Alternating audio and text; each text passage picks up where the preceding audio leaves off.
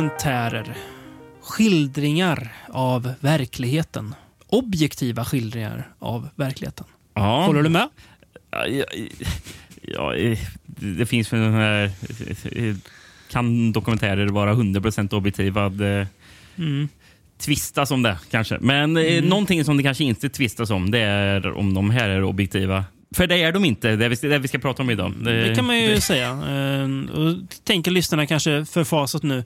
Och nej, har det från Beyonds podcast gått och blivit P3 Dokumentär?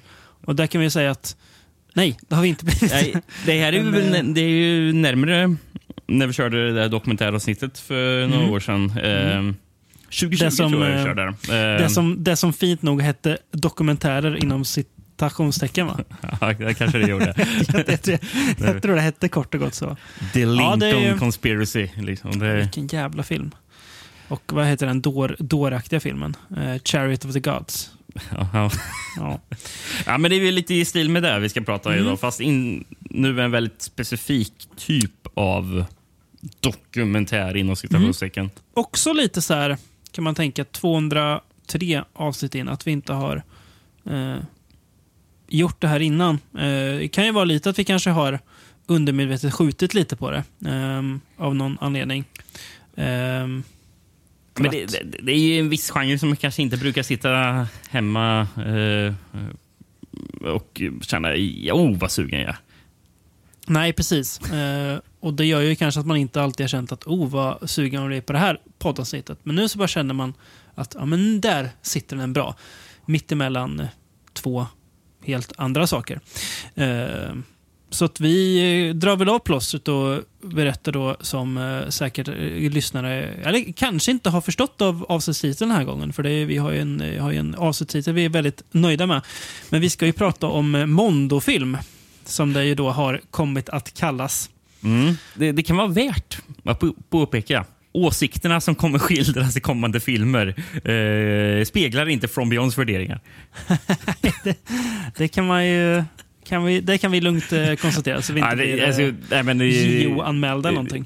Det, det, det, det säger sig kanske sig självt, men eh, Mm.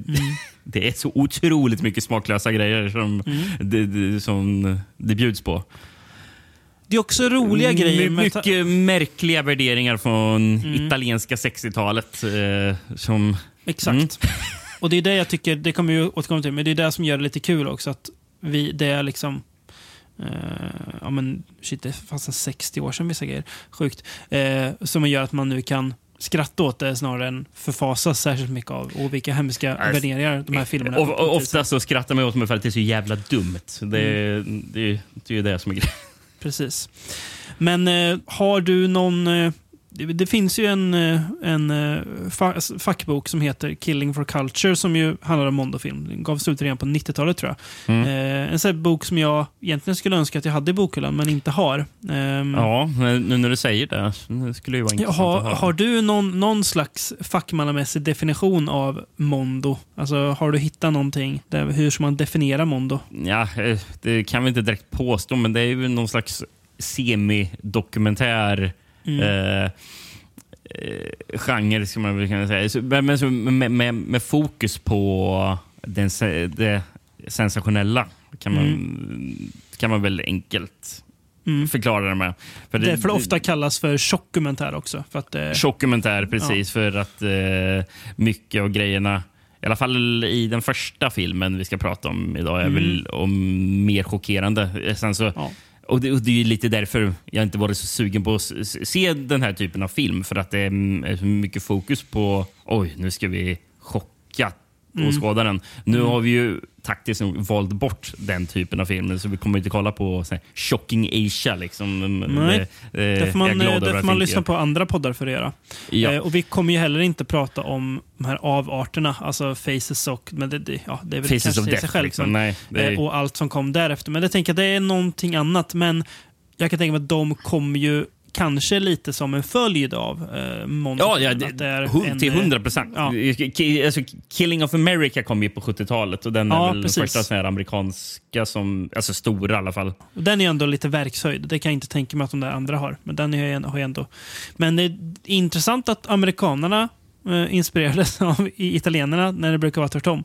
Eh, och då, Ja. då, då liksom gjorde det på värsta tänkbara ja, men, sätt. alltså, men amerikanerna inspirerades redan på 60-talet också. Men Vi Ja. har ju de här, eh, eh, vad heter det, Mondo Topless. Just det. Eh, Ross Meyer-grejerna, ja. Precis, och det är egentligen bara eh, vad, vad är det de ropar? Den? Busty Babette! När de Ja, den, presenterar eh, någon, eh, no, bystig någon, någon kvinna. där. Ja, Precis. det är ju, ja, men det är ju föga, föga förvånande så handlar ju handlar, inom cita- citationstecken, den eh, inom citationstecken dokumentären om bystiga kvinnor i eh, typ San Francisco. Ja. att, Ja, men den här termen mondo kommer ju användas även utanför Italien. Då. Men mondo Mm. betyder ju på italienska eh, världen. ja, eller exakt. värld. Ja. Eh, Så det är ju mer bara att visa oh, det här händer i världen. Eh, Mm. Och vi ska ju börja med att prata med den första, eh, Mondo Cane.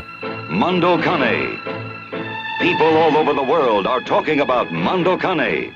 For Mondo Cane has more in it to talk about than any picture ever before seen.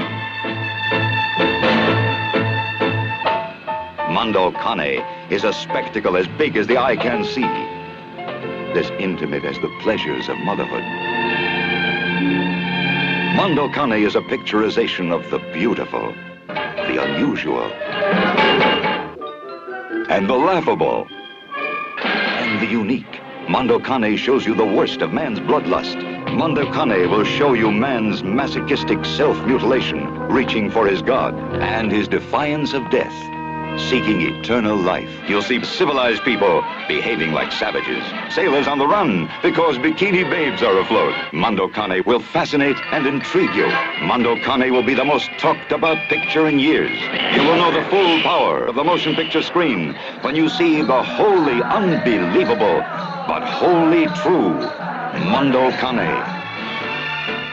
Mm. Som väl gav eh, den här subgenren sitt namn, får jag väl anta. Då. Ja, eh, jag kollade. Det finns en film från 61 som heter eh, Il Mondo di Notte. Eh, som, Nattens värld, typ. Då, något sånt där. ja, och det verkar ju en film vara något tidigare exempel på det här. Men man säger ju att Mondocane på det som startade. Det finns en som heter, Ju- på engelska heter Europe by Night från 59 också. Okej. Mm. Sen, sen så tittar man tillbaka finns det väl grejer som kan liknas de här filmerna. Liksom, det finns, finns massor med såna här Alltså, går du in på 40-talet finns det såna här dokumentärer när de är i Afrika och filmar. eh, Men eh, det är något annat med den här genren, eller man ska säga, som startade här eh, i Precis. Italien. Och det är väl när, när man gjorde film utanför Italien, det var ju det jag menar med Mondo Topless. Liksom, att man, man tog det namnet, sen kanske det inte hade jättemycket att göra med eh, Mondecane, men fast jo, delvis i de mer de, de lättare grejerna i Mondecane, kan man väl säga. När det mer ska behöva vi- visa sexklubbar eller någonting sånt där. Men eh, jag hittade några andra exempel som vi kan nämna på Mondo utanför det finns också en mon, Mondo sexualis eh, också i USA. Sen finns det Klart det ju finns det Mondo Elvis. Mondo Elvis. Eh, det är en film jag kommer att tänka på nu när vi pratar så här, eh, ska man säga, proto-mondo eller pre-mondo. Det finns faktiskt en svensk film från 58 som heter Anaconda. Mm, Eh, Som eh, Klubb Super 8 har släppt den och de beskriver det som en svensk Mondo-film. Eh, men det är väl lite att man vill visa eh, en annan kultur. Så det, ja, jag har inte sett den så jag, jag vet inte hur, eh, hur ska man säga, ehm, exploativ den är. För det är väl det som kännetecknar Mm. Mondo-filmer också. Framförallt. Ja, ja, ja, det är ju precis. Det är ju väldigt mycket exploitation. Det är det, det, är det som grejen bara. tänker också Hur mycket här, dokumentär är det här som du ser? Nej, för, precis. det, för i många filmer är det ju, alltså det är ju mycket grejer som har filmats på riktigt. Sen Absolut. så är ju frågan hur snedvrids det sen när det presenteras? Eh, Genom, Mm. Ja. Ofta genom en berättarröst som säger någonting som kanske inte Mm. riktigt stämmer överens med vad som visas eller ljuger rent av.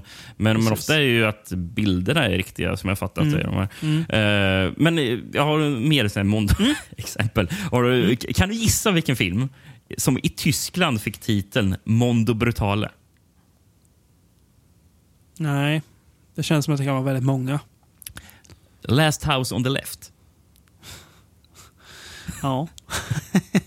det blir ju missvisande. Ja, det kan man säga. Ja. Men eh, ska vi hoppa till första filmen? Ja, absolut. 19, Eh, 1962, Mondo Cane. Precis, Mondo Cane, ja. Eh, Det grymma livet på svenska, va?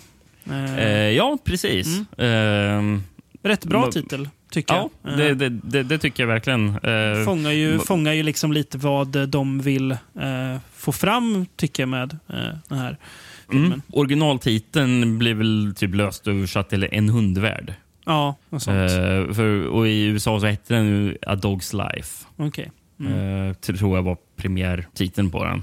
Blandades sedan, se, sedermera ofta ihop med Lasse Hallströms Mitt liv som hund.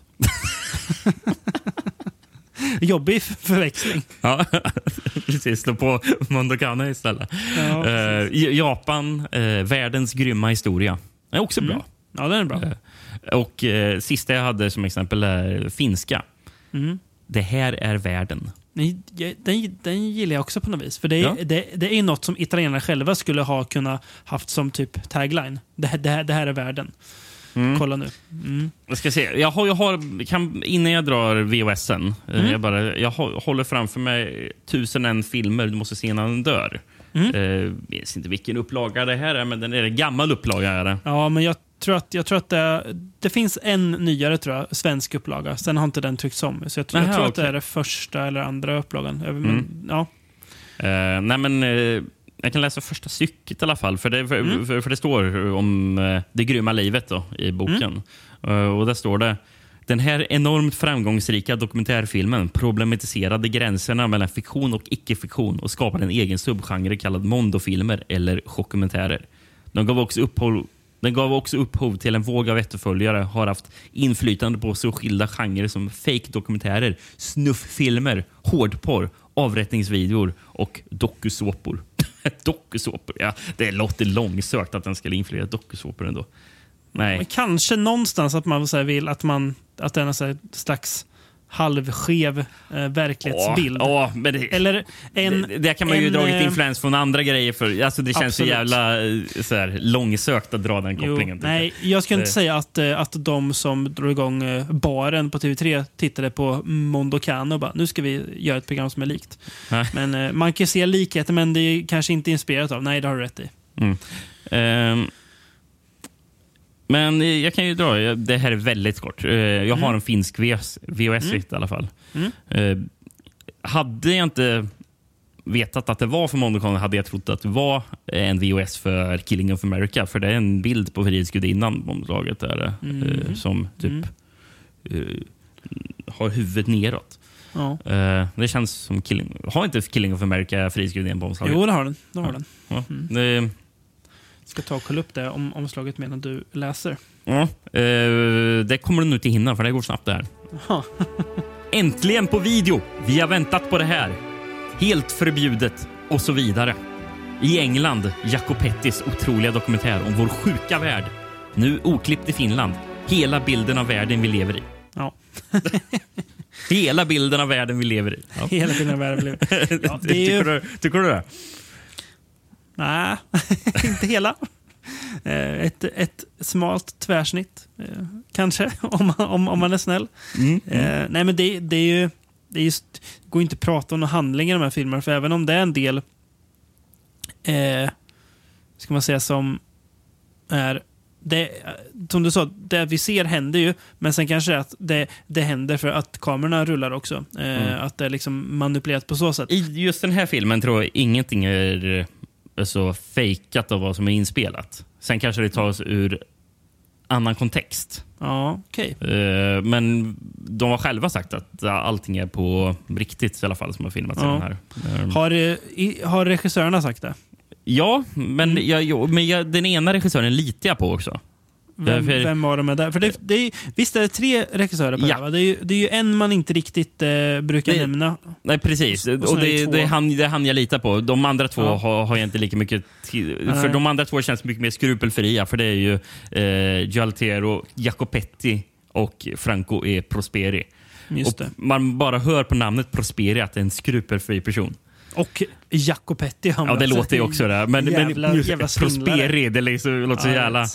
jag Eh, och just det, och när, när jag säger Franco E. Prosperi, För det är viktigt att man säger det så. För Man får inte blanda ihop med Francesco Prosperi som ofta gick under namnet Franco Prosperi. Mhm, det finns... Ah, ja. mm. För det är han som bland annat regisserade White Cannibal Queen tillsammans med Jesus, med Jesus Franco. Ah, och okej. Gunan, King of the Barbarians. Det är inte samma Prosperi. Nej, det, det, är att Francesco veta. Det är att Prosperi. Eh, Ja. Som, men, men ofta står det Franco Prosperi. Så Mm. därför är det väldigt tog lätt att blanda ihop dem. namnet, Ja. Eh, jag- för jag tror vi pratat om den Frank, Francesco Prosperi tidigare i podden. Det har vi gjort. Eh, har vi, gjort. Vi har ju pratat om White Cannibal Queen. Ja, men vi har pratat om några andra grejer. Han, ja, Ja. han har skrivit några filmer vi har sett också. Okej. Jag minns inte vilka. Men, det. Nej. eh, nej, men den tredje regissören, Paolo Mm. Cavara. Eh, För jag fattar det som att han har ju filmat det mesta som Mm. är i, i den här. eh, Och även står regissör. Men han och han ehm, d- drog sig väl ur det här samarbetet med de här två, andra eh, under, under 60-talets gång. Eh, och jag fattar det som att han kritiserat eh, särskilt Jacopetti eh, rätt så ordentligt. Mm. Ehm, så jag, när han säger att allt är på riktigt, då tror jag på honom. För han är liksom en dokumentärfilmare. eh, som, eller, jag tror all, alla tre höll på med, på med nyheter och sånt på 50-talet. Mm. Eh, det står att han och Franco Prosperi 1958 var på en expedition till Ceylon och filmade till nyheterna i Italien. Ja, men jag tror vi, vi kommer tillbaka till, vi, vi, vi kommer tillbaka till Prosperi i en av senare filmerna. Mm, gör men, eh, men eh, jag har i alla fall anledning att lita lite på honom. Mm. Känner jag. Eh, Men jag vill bara säga Jacopetti. Mm. Jag tror han eh, under andra världskriget eh, jobbade under Mussolini. Klart han gjorde. Så det, det, det säger ju en grej.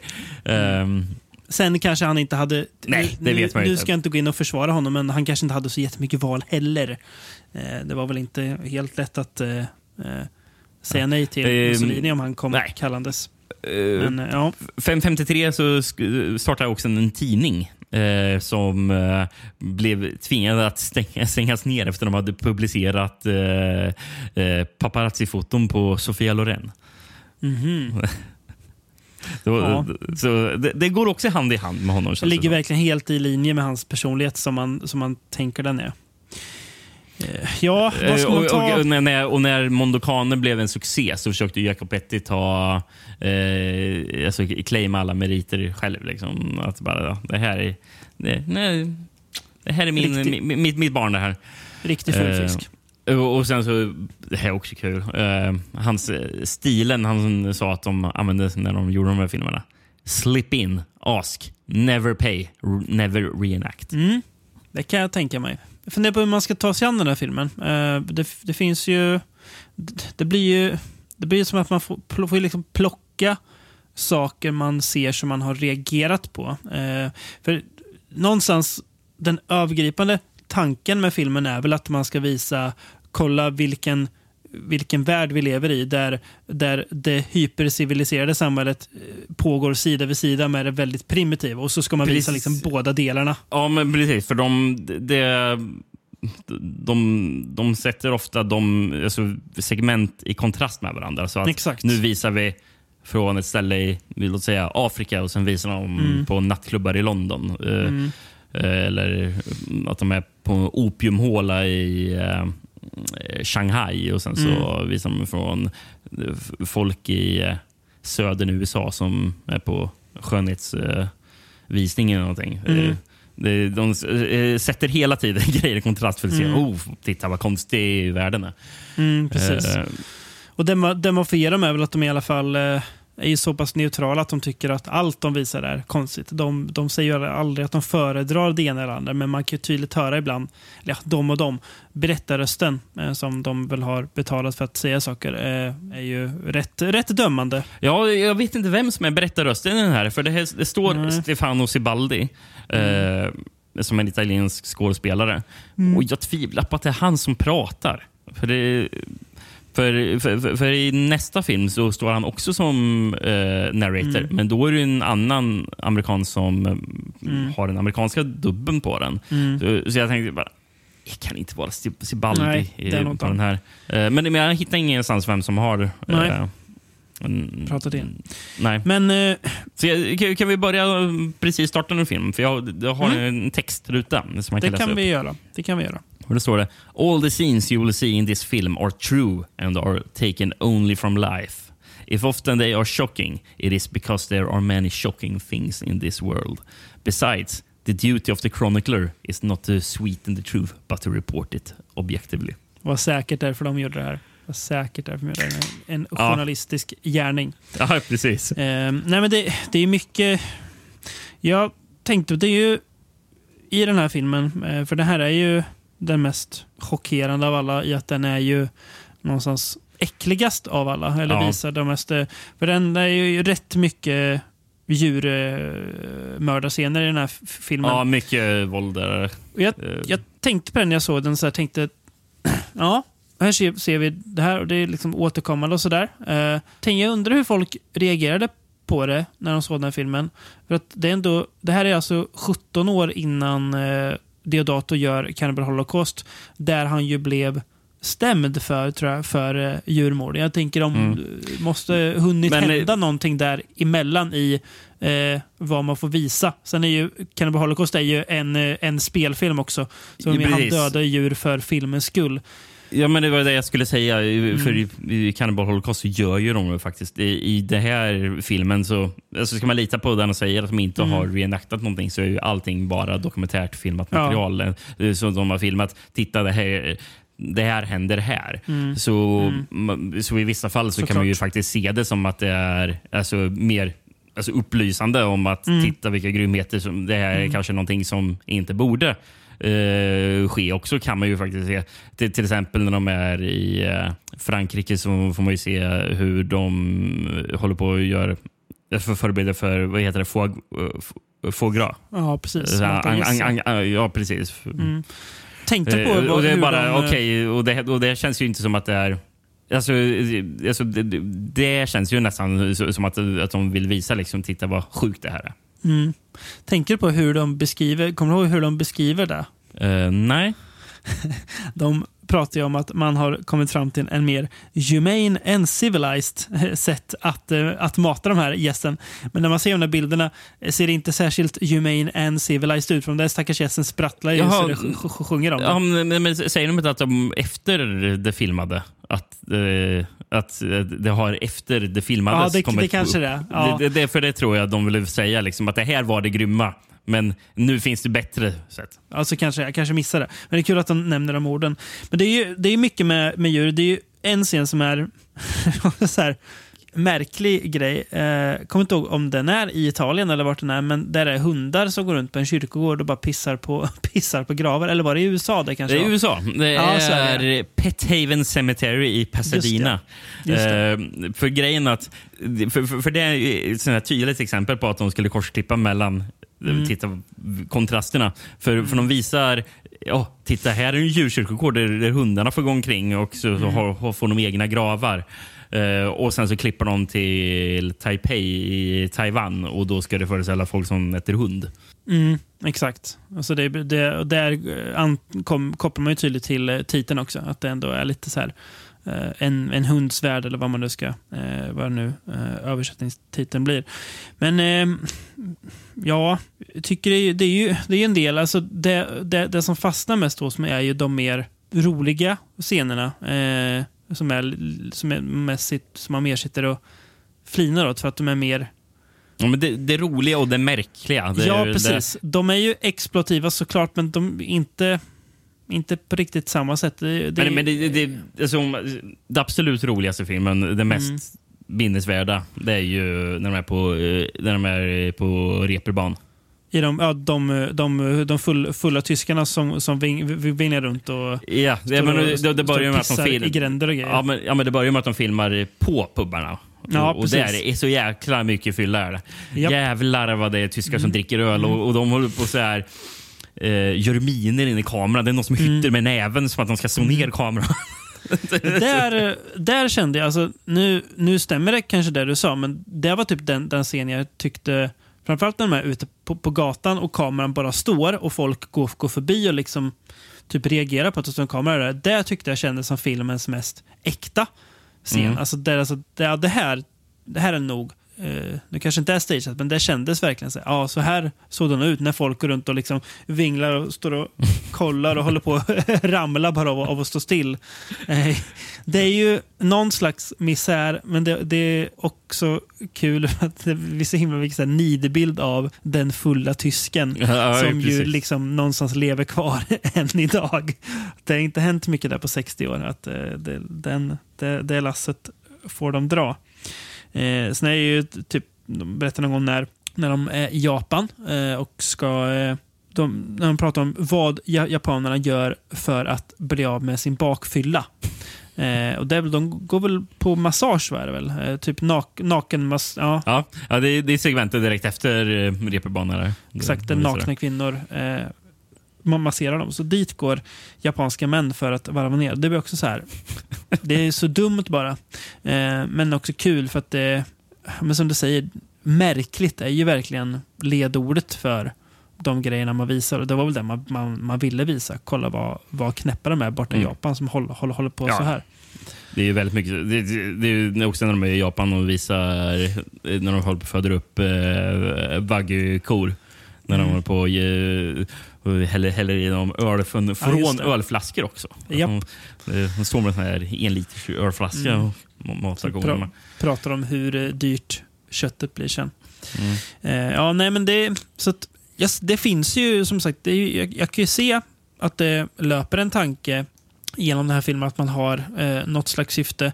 Eh, jag kan väl tycka att det blir lite för långt kanske. Eh, för de, de är ju rätt, rätt långa de här. Ja, den är ju typ 1,40, 1,50 den här. Ja, precis. Det blir Och- för mycket.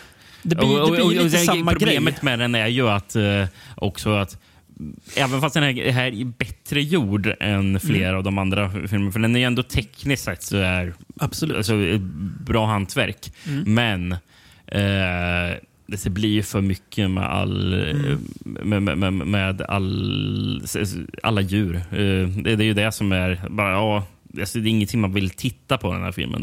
Nej. Det, Nej, det blir, eh, blir rätt, rätt magstarkt. Eh, försöker gå in och kolla. Hittar, jag kom på, man kan ju kolla så svensk filmdatabas. Eh, ja, jag har redan gjort det. ja, du har eh, den. Vad bra. Eh, Eh, den hade biopremiär i Sverige eh, 14 oktober 1963. mm. Eh, klipptes ner. Ska säga vad som Mm. klipp, klipptes bort. Eh, för originallängden var eh, 2950 meter. Eh, Längd efter klipp 2912 meter. ja, vad, vad, är, vad är det i minuter? Det kan jag inte svara på. Det, kan Nej. väl, det, det är väl bara att eh, göra en uträkning. Delar, just det. Ja, det är klart. vad, är, vad är det de har klippt bort då? Ja. Eh, de mest nedgångna bilderna av nedklubbade svin i dödsryckningar. Avsnittet med upprepad och tortyrartad grymhet mot fångad haj. Avsnittet med halshuggning av oxar. Endast en av halshuggningsbilderna bibehålles, står det.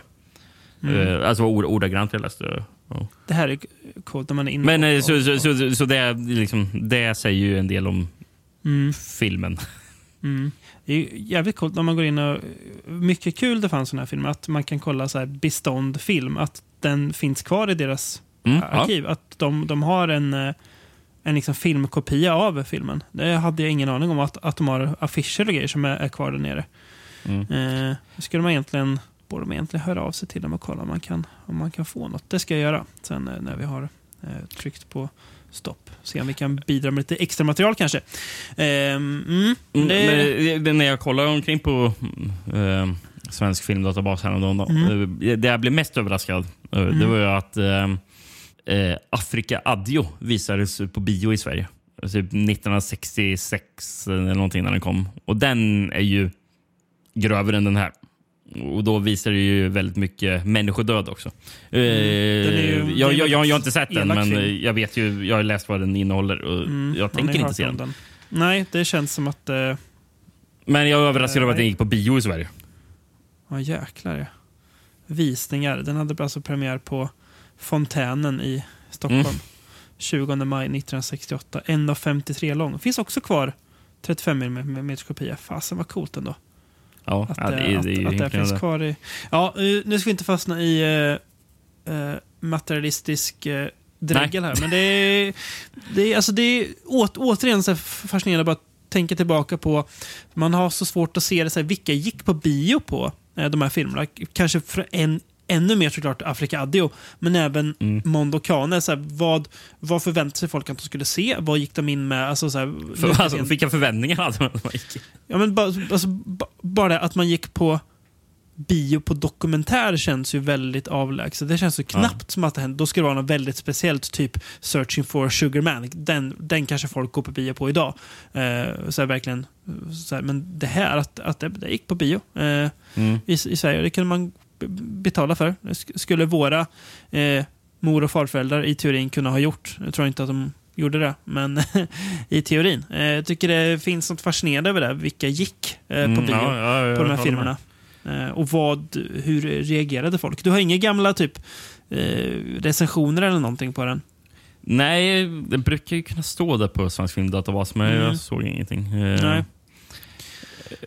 Men eh, någon, någonting som kan vara eh, värt att nämna också om eh, från kvaliteten på den här filmen. Eh, Mm. En posi- väldigt positiv grej. Det är ju Mm. soundtracket av Mm. eh, Riz Ortolani och Nino Oliviero.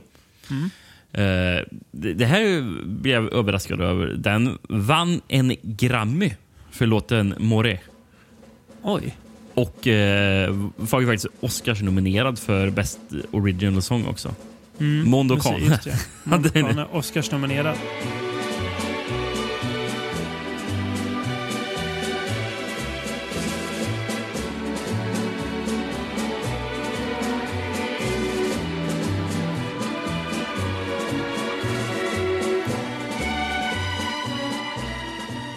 Mm. Och, och, och, och den här blev ju en stor hit, den här Morre, som jag tror man uttalar det. Eh, så det, jag ska spela upp här i, nu i podden för lyssnarna. För det finns till exempel en cover på den av Frank Sinatra.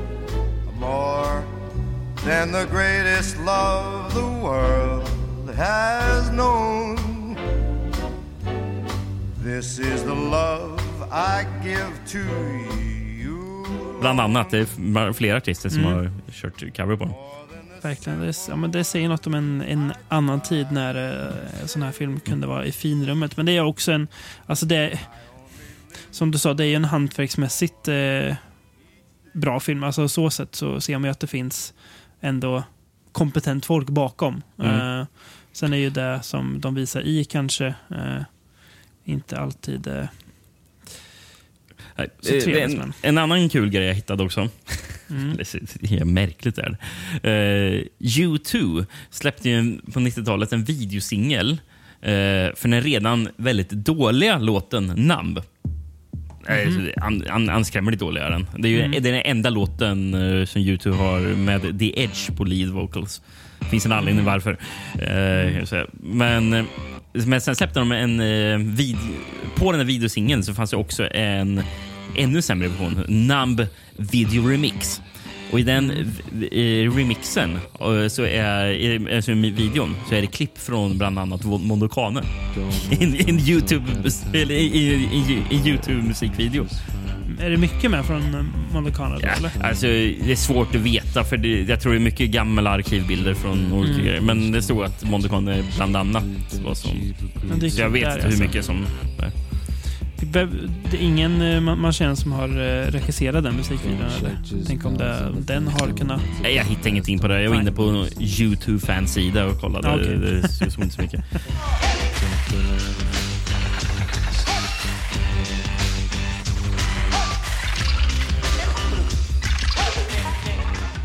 Mondo Cane var ju då kan man säga snöbollen som eh, fick det hela att, eh, alltså, eller snöbollen som kom i rullning, som satte igång hela den här följden av allt som kom efter. Och eh, redan året därpå så är det ju inte bara en utan två filmer som ju är eh, lite så nedkok av Ja. mat material från Mondo Cane. Eh, den första av dem eh, har jag noterat är samma regissörstrio, eh, alltså Cavara, Jacopetti och Prosperi. Och den heter Women of the World. Do you remember Mondo Cane? It ran for nine months. In nine months, it was shown all over the world. For nine months, it was praised, condemned, discussed, hated, and loved. In nine months, nine million people saw Mondo Cane, and nine months ago, it achieved its first success. Then, after nine months, the woman in the world was born. Exploding on the screen things you've surely never seen. A thousand great exciting scenes show what woman really means. Some may shock you, test your nerves, for we hold back no reserves. Every woman that we show holds surprise for you, we know. Her mystery, her beauty shown, her gentleness, her heart of stone. Investigate with us, we ask, for we have taken off her mask. The things you see could make you cry or laugh a lot or maybe sigh. But one thing sure, without relent, your emotions will be violent. For you who saw Mondo Cane and swore it couldn't be beat, there's much more in store. Women of the World. Eh, originaltiteln eh, tror jag ja, den översätts till Kvinnan i världen. Ja. Så, Brasilien. Eva okänd.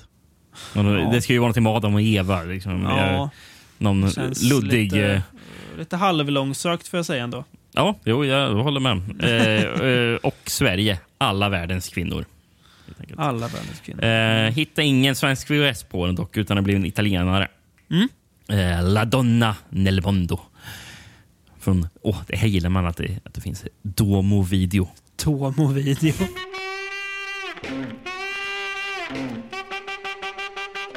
Utmärkt reportage om kvinnor i världen. Det är en genomgång av kvinnors seder och traditioner i alla hörn av världen med verkligt spektakulära och ibland sen- sensationella bilder. En av de bästa verk någonsin av Jacopetti. En sann trollkarl av dokumentären Chock.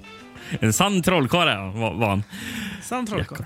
Som titeln säg, hin, hintar om. Eh, mer fokus på kvinnan än den här. Mm. Eh, inte alls fokus på djur, som tur är. Nej, Det här, det här, är, mer bara, det här är mer dumheter. Eh, Det är det verkligen. Eh, Det är ju eh, ja, men, ja, kvinnan världen över och vilka olika roller och eh, ska man säga, ja, men roller de spelar och har i de samhällen som filmen visar. Så det är som att man har man skiftar bara, man åker runt lika mycket men skiftar fokus eh, mot att se hur kvinnor beter sig världen över. Eh, och här är vi faktiskt i eh, Mm, här åker man ju till Sverige i den här filmen. Ja, i Stockholm, ja. Tycker jag är lite kul. Precis. Där de pratar såklart om svenska studenter. Eh, som det är så kul för dem.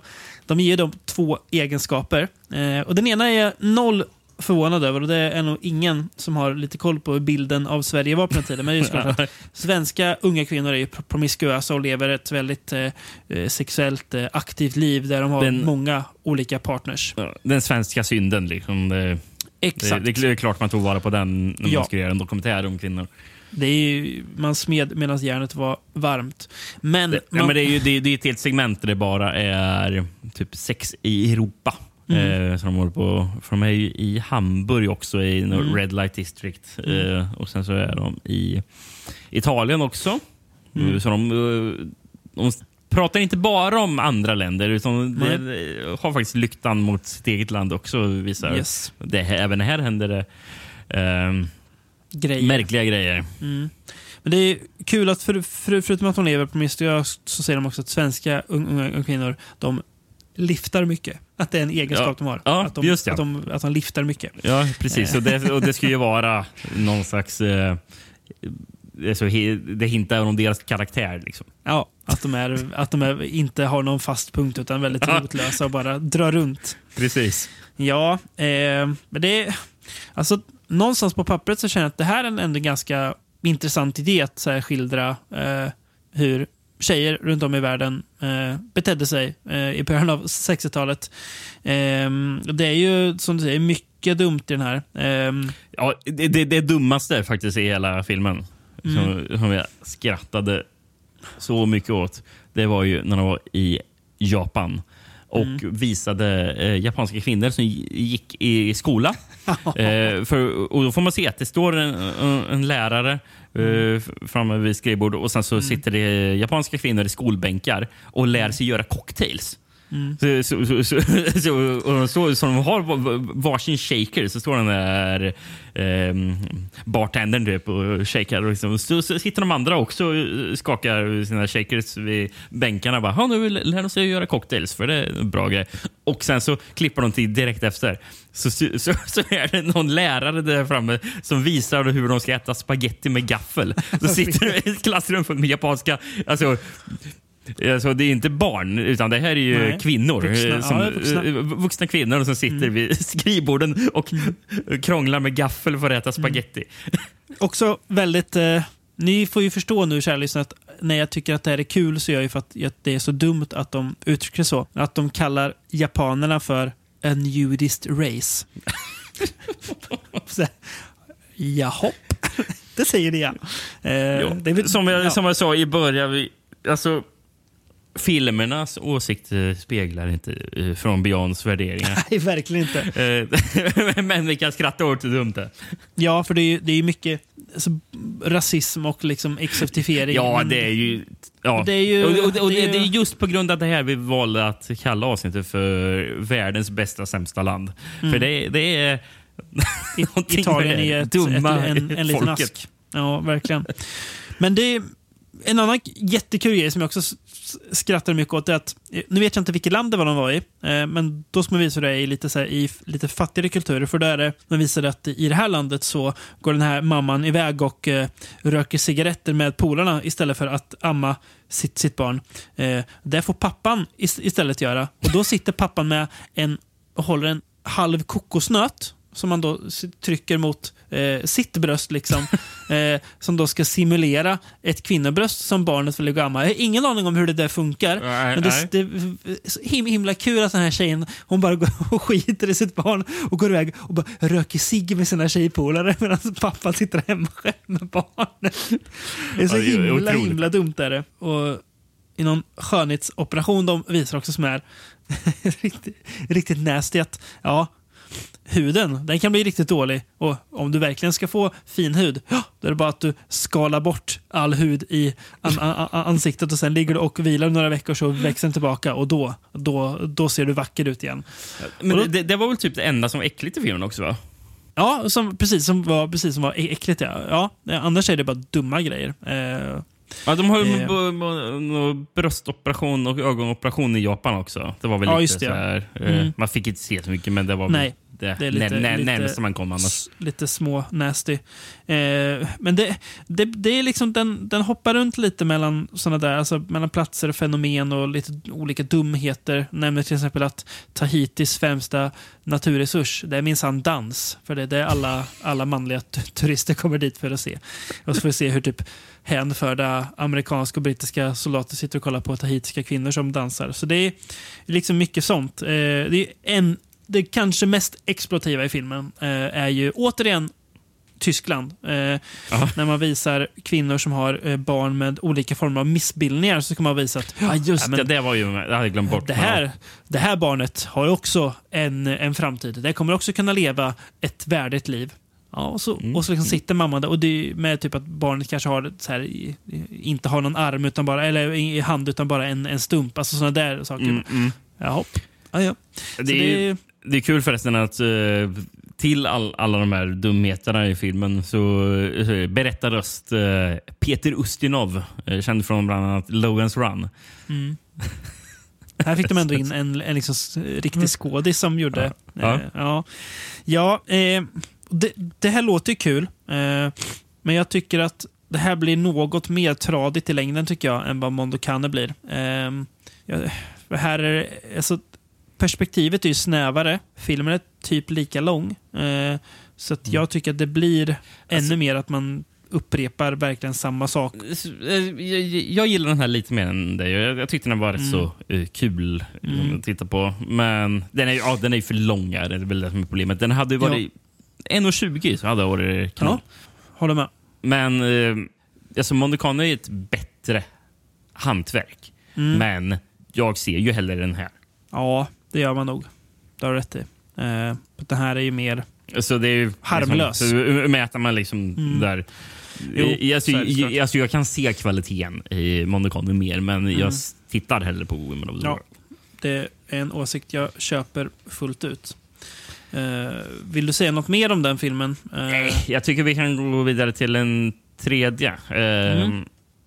Och då Och är, ät, återigen eh, det här gänget. Va? Ja, är Cavara kvar nu? Eh, jag har inte det, det är det som hände igen. Eh, Mm, Paolo precis. Cavara, det var det jag skulle säga. Paolo Han- Cavara är inte med. Jag antar att Han, han skiljer sig från Jacopetti Prosperi. det är kanske är här det händer att de inte Mm. riktigt kommer överens längre. Men eh, Cavara, som jag förresten kollade också, han har ju faktiskt regisserat Black Belly of the Tarantula. Aha, det är han alltså. Mm. Och, och innehåller inte den lite så dokumentära inslag? Eller ska föreställa lite så här Jo. dokumentärt? Det kan nog stämma. Eh, Länge sedan vi, vi, vi såg den ihop tror jag, någon gång Mm. i min gamla lägenhet. Och Ehm. eh, sen har han även gjort eh, Plot of Fear. Mm. Som, heter, som heter vad då på svenska, Rickard? Eh, Är det Bloody Popcorn?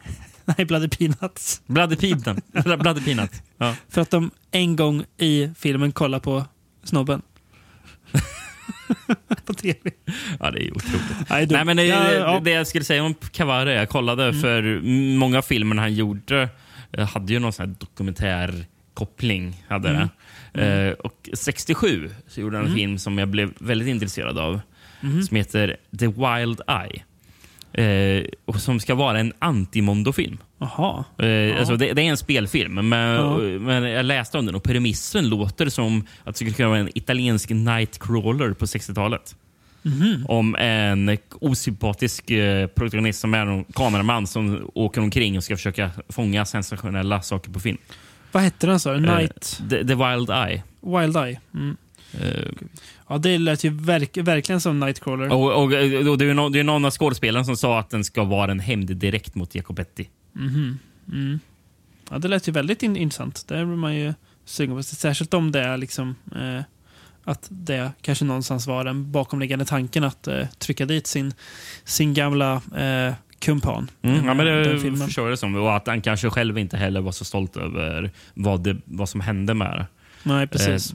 Eh, eh, jag kan tänka mig att han var nog kanske nöjd med att han åkte omkring och filmade världen. I, alltså, för han liksom, alltså, I sin, sin, sin liksom, dokumentära insats. Liksom. Mm. Alltså, sin journalistiska insats. Liksom, han gjorde det. Men Mm. jag vet inte hur kanske inblandade var i att klippa ihop det och vad Nej. slutresultatat blev. Eh, och Han kan haft en, eh, men eh, att, att det blev mer en slags fokus på att nu ska vi eh, chockera folk. Mm. Eh, och Det kanske han inte var så nöjd över. Jag vet inte, jag har inte sett någon Nej. intervju som... Nej, för han, säger vad eh, han tycker, han men- kan ju haft en eh, någon slags god avsikt i alla fall med det han gjorde. Så Mm. blev det lite ändrat. Men i alla fall, eh, Mondo Cane 2 eh, är Ja. då eh, nästa film. On, on, on, on, on, on, on. The shock heard round the world. Made by the men who made Mondo Cane, Mondo Pazzo is more of the same. It starts where Mondo Cane left off, surmounting it in its indescribable beauty, surpassing it in the shocking and the bizarre. An awesome and astonishing panorama of human behavior. Mondo Pazzo is packed with electrifying realism and relentless power. If you see only one motion picture this year, it must be Mondo Pazzo. For Mondo Mondo Pozzo is the picture of the year. Only the makers of Mondo Cani could produce a greater motion picture, a more shocking motion picture. This is Mondo Pozzo, Mondo Pozzo, Mondo Pozzo. Som eh, eh, i början av filmen säger de till och med, eh, alltså det blir nästan lite meta, när de pratar om att eh, Mondo Can 1 minsann bannades i England. Eh, och sen, ja, vi kan koppla till det, men eh, de, då pratar man att det här är liksom material som jag tror till och med säger då det här är material som också filmades, eh, som blev över. Så nu, Mm. nu, nu, nu ska vi visa er lite mer. Eh, vad har du för titlar på den här? Eh, ja, förutom Mondo Cane 2 så hade den också italiensk titel Mondo Pazzo. Mm. Och Pazzo En- betyder väl galen va? Ja, en, en galen värld då. Ja, för engelsk titel är Crazy World. Ja, okej. Mm. Det var de enda titlarna jag hade också. Mm. Eh, på den här har jag en tysk VOS. Vad, eh, vad är den tysk? Står det Mondo Canne 2 på den eller? Tror, ja, det står det. Mm. Den sensationella världsomspännande framgången med Mondo Cane, hundvärlden. Många copycats ville kopiera på ett billigt sätt. Men det finns bara dessa tre originalfilmer av Jacopetti. Mondo Cane, Mondo Cane 2, Africa Addio. Tre filmmonument från sin tid. Från repetitionen av begravningen till den mordiska duellen med Dam Hai. Mondo Cane 2, filmad med samma ansträngning och samma perfektion, visar en värld full av absurda saker. Grym, bizarr, för ett skratt. Mondo Cane 2, den lika spektakulära fortsättningen av den mest kontroversiella filmen i sitt decennium. Ja. Ja. ja, varför inte? Ehm, ja, det är ju... eh, det är ju en... Det är ju liksom mer av det goda kan man väl säga. Eh, Men i den här, till just den här filmen har, har ju Jacopetti och Prosperi erkänt att det finns grejer som är re, eh, som återskapat. Det är Mm. inte... Or, alltså, det är inte på riktigt vissa grejer. Nej, vi- Vissa Nej. grejer är lite fiktivt. Eller sen, sen vet jag inte om de menar att de har filmat om grejer de inte fick eh, filmat rätt. Eller, jag, det, vet, det vet jag inte. Men, Nej. Men eh, det är ju, det är ju en, en scen som jag läste att han, eh, Jacopetti tror jag var erkänt är fejk och det är ju den med den brinnande munken. Ja, Eh. precis. Som ju ska Eh, vara, det är väl någon slags det- fredsprotest han gör och så bränner han sig själv för att visa. eh, Det är väl då de är i Vietnam, för det är ju rätt så lång Ja, sekvens som är i Vietnam Mm, i, japp. i f- filmen. Som har riktigt så mörk, bra musik. Det ger fin Mm. stämning de där i Vietnam tycker jag. Mm. Men, men, men, ja, det läste jag också att, eller ja, för det är bekräftat. Eh, eh, specialeffekterna till Brinnande munken. Gjorda Mm. av Carlo Rambaldi som även gjorde special, specialeffekterna i Deep Red. Eh, Och till? Han, han skapade E.T. Och Alien va? Tror jag. Ja, han gjorde huvudet, eh, eller Ja. han gjorde typ mm, det mekaniska huvudet för Ja. Alien. Sen vet jag inte hur mycket för designen han ansvarade för. Det var väl med HRG ändå en del. Ja, det var precis. Men att han Eh, ändå gjorde själva... Eh, Ja. Men, men, men, men, men, men, men i IT tror jag att han stod för designen på. mhm. Det visste jag inte. Jag visste, Alien visste jag. Eh, Ja, nu eh, Deep Red. Ja. Men, men, men det är så sjukt att han liksom barnvänliga IT och sen så har Mm. han gjort lite specialeffekter för en munk som sätter eld på sig själv i Mondo Cane 2. Det är Precis. Som eh, världar ju, ifrån varandra. Verkligen. En, en scen som ska framstå som att det här händer på riktigt. Ja. Eh, ja. Nej, men det är, det jag tänker på det, det är en, en till grej som så måste vara uppenbart super reenactat och det är ju det, är li- lite, lite senare i filmen när han till och med här, slår sig för bröstet med att "Ja, vi riskerar min, min, minsann livet som dokumentärfilmer för att, att visa det här. Eh, och det är ju typ någon slavhandel de, de visar fortfarande på- pågår. När, de- när, när de filmar, när det liksom händer så här. Ja, hade det här varit en riktig slavhandel så hade ni inte fått komma i närheten med era stora kamerateam. Så, så enkelt är det ju. Eh, det är Sen, sen kan det ju vara att de filmar någonting riktigt men att de kanske ändrar på sanningen lite med hur Ja. berättarrösten Ja, det, det tror jag. Eh, Så det känns väldigt... Eh, ja. Men det är, det är kul i alla fall. Men eh, filmen börjar med att eh, en berättarröst som pratar om att ja, eh, brittiska censuren tyckte att eh, Mondo Cane 2, den var, den var min, eller M- Mondo Cane, den var minsann för, för magstark för England, så den blev, den blev förbjuden där. Men kolla här hur britterna behandlar sina hundar. Och så visar de att de, att de behandlar sina, sina hundar jättedåligt. Bara för att visa hur, hur dåliga britterna är, trots att de, eh, att de kanske tycker sig för fina för Mondo Cane. Men de är ett riktiga svin. Det tycker jag är lite, li, li- lite kul. Ja. Eh, sen har vi någon scen som är så jävla dum med den här. Mm. Eh, när de är på någon Manneken Piss-festival. Där det är kvinnor på, upp, först får man se, det är väl inte Manneken Piss, det är väl någon staty som också liknar Manneken Piss med en unge som pissar. Liksom. För, men har, har inte den ungen blackface till och med? Eller? I den här filmen? Ja. Jo, Alltså, jag, jag tror det. Jo, jo, jo, jo. Jag tror det. Eh, eh, eller om hela statyn är svart kanske. Eh, Ja.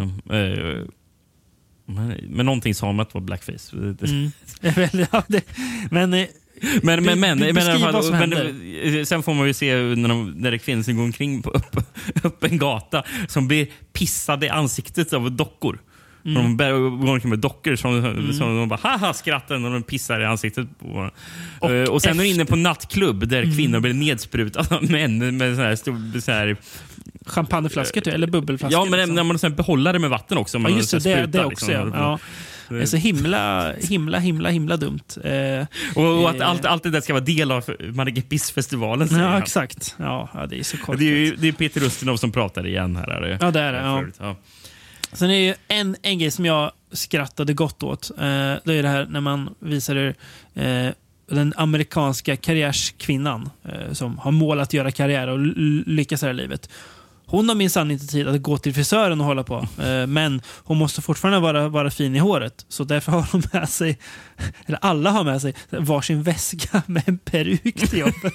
som de tar på sig för att vara fina. Och det, är så här, det är verkligen att alla kvinnor gör det synkat på det här kontoret. De, de sitter så här, skrivbord bredvid bakom varandra och alla tar upp peruken samtidigt och sätter på sig. För att här har man inte tid att gå till frisören. Nej.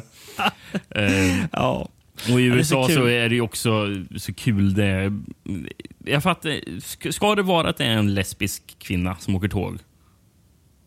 Ja, det är det. ja. Just det. ja. Mm. För, för då säger Peter Ustinov In America there is nothing sadder than a gay lady. så sitter han och åker på tåg och sen så har de inga män runt omkring sig. Då. Nej, men, men, men, men, men utanför tåget så är det massor med män som springer ut för fönstret och Ja. dunkar, på, dunkar på fönstret. Gör de.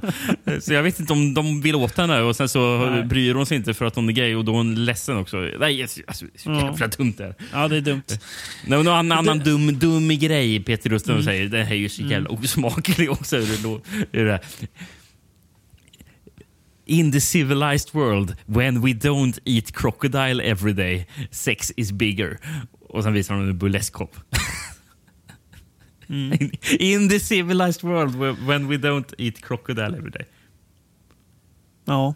Det, det, det, säger, det säger väl typ allt om de italienska Mondo-filmerna. Ja, verkligen. Deras värderingar. Det, det här är ju en dummare tycker jag också med det roligare film än Mondocano 1. För det här fokuserar mer bara på dumma saker. Ja. Eh, det äckligaste i filmen är väl de som sitter och käkar burritos fyllda med insekter. I, ja, I Mexiko ja.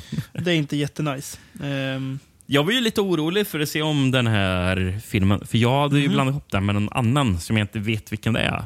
mm. Eh, för det är ju någon film som vi såg tillsammans du och jag. Mm. eh, där de visar någon eh, typ det är väl typ i Tibet eller någonting, eh, nå- någon kvinna som ska göra en sån här sky burial.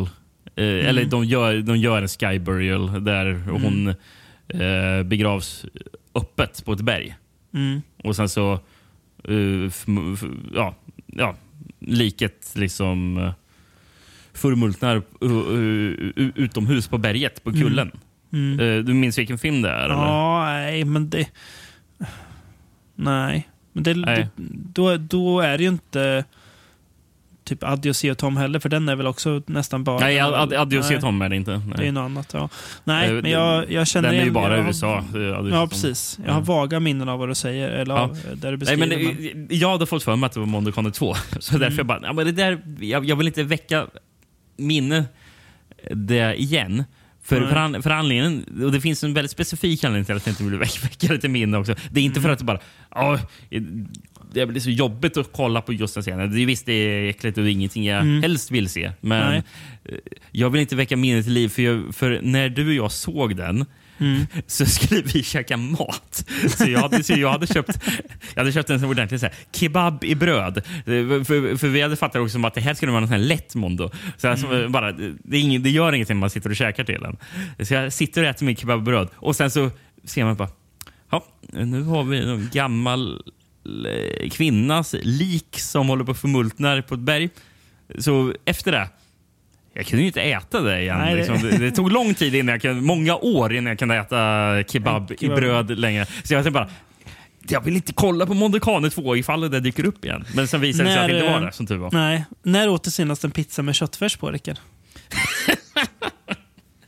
Ja, det händer inte så jätteofta. Nej, som du fick för dig när vi såg på Cabin Fever. Back in. Vi, ja, vi kollade på Cabin Fever hemma hos dig och Mm. jag åt en pizza med köttfärs och sen så fick man se när det, när det var någon, någon, någon tjej i filmen som har ett ben som är här, håller på att ruttna eller vad det är. Nej, det var Då, inte jätte... då åt, jag åt inte en bit av nej, den pizzan du... efter. Då slutade jag. Nej, du åt typ eh, nästan hal- halva. Sen så kom den där scenen. Jag Bara, "Hopp, det var... That's it for me. Japp, japp. Eh, är kul. Men, eh, ja.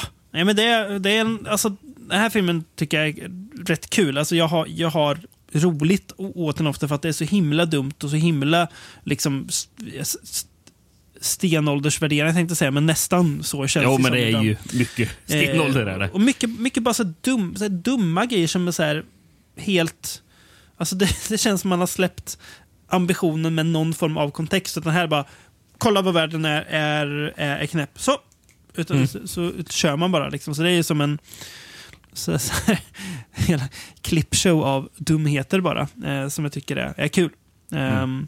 Vad tycker du om den? Nej, men eh, jag håller med. Eh, Mm. Den är väl kanske roligast, förutom de två sista vi ska prata om. För Mm. de är ännu dummare, eh, tror jag. Eh, men alltså, ja, jag, jag kan inte säga att jag har mycket mer att tillägga. Nej, så vi eh, kan väl gå vidare till en film som eh, ja, kommer också i svallvågorna av det här. Ehm, här har vi lite andra eh, regissörer. Eh, fortfarande ett regissörspar ser jag att det är. Eh, som jag inte känner till sedan innan. Men filmen heter i alla fall Mondo Balordo och är då från 1964. This is Boris Karloff inviting you to witness an utterly fantastic collection of the most incredible and unusual sequences ever filmed.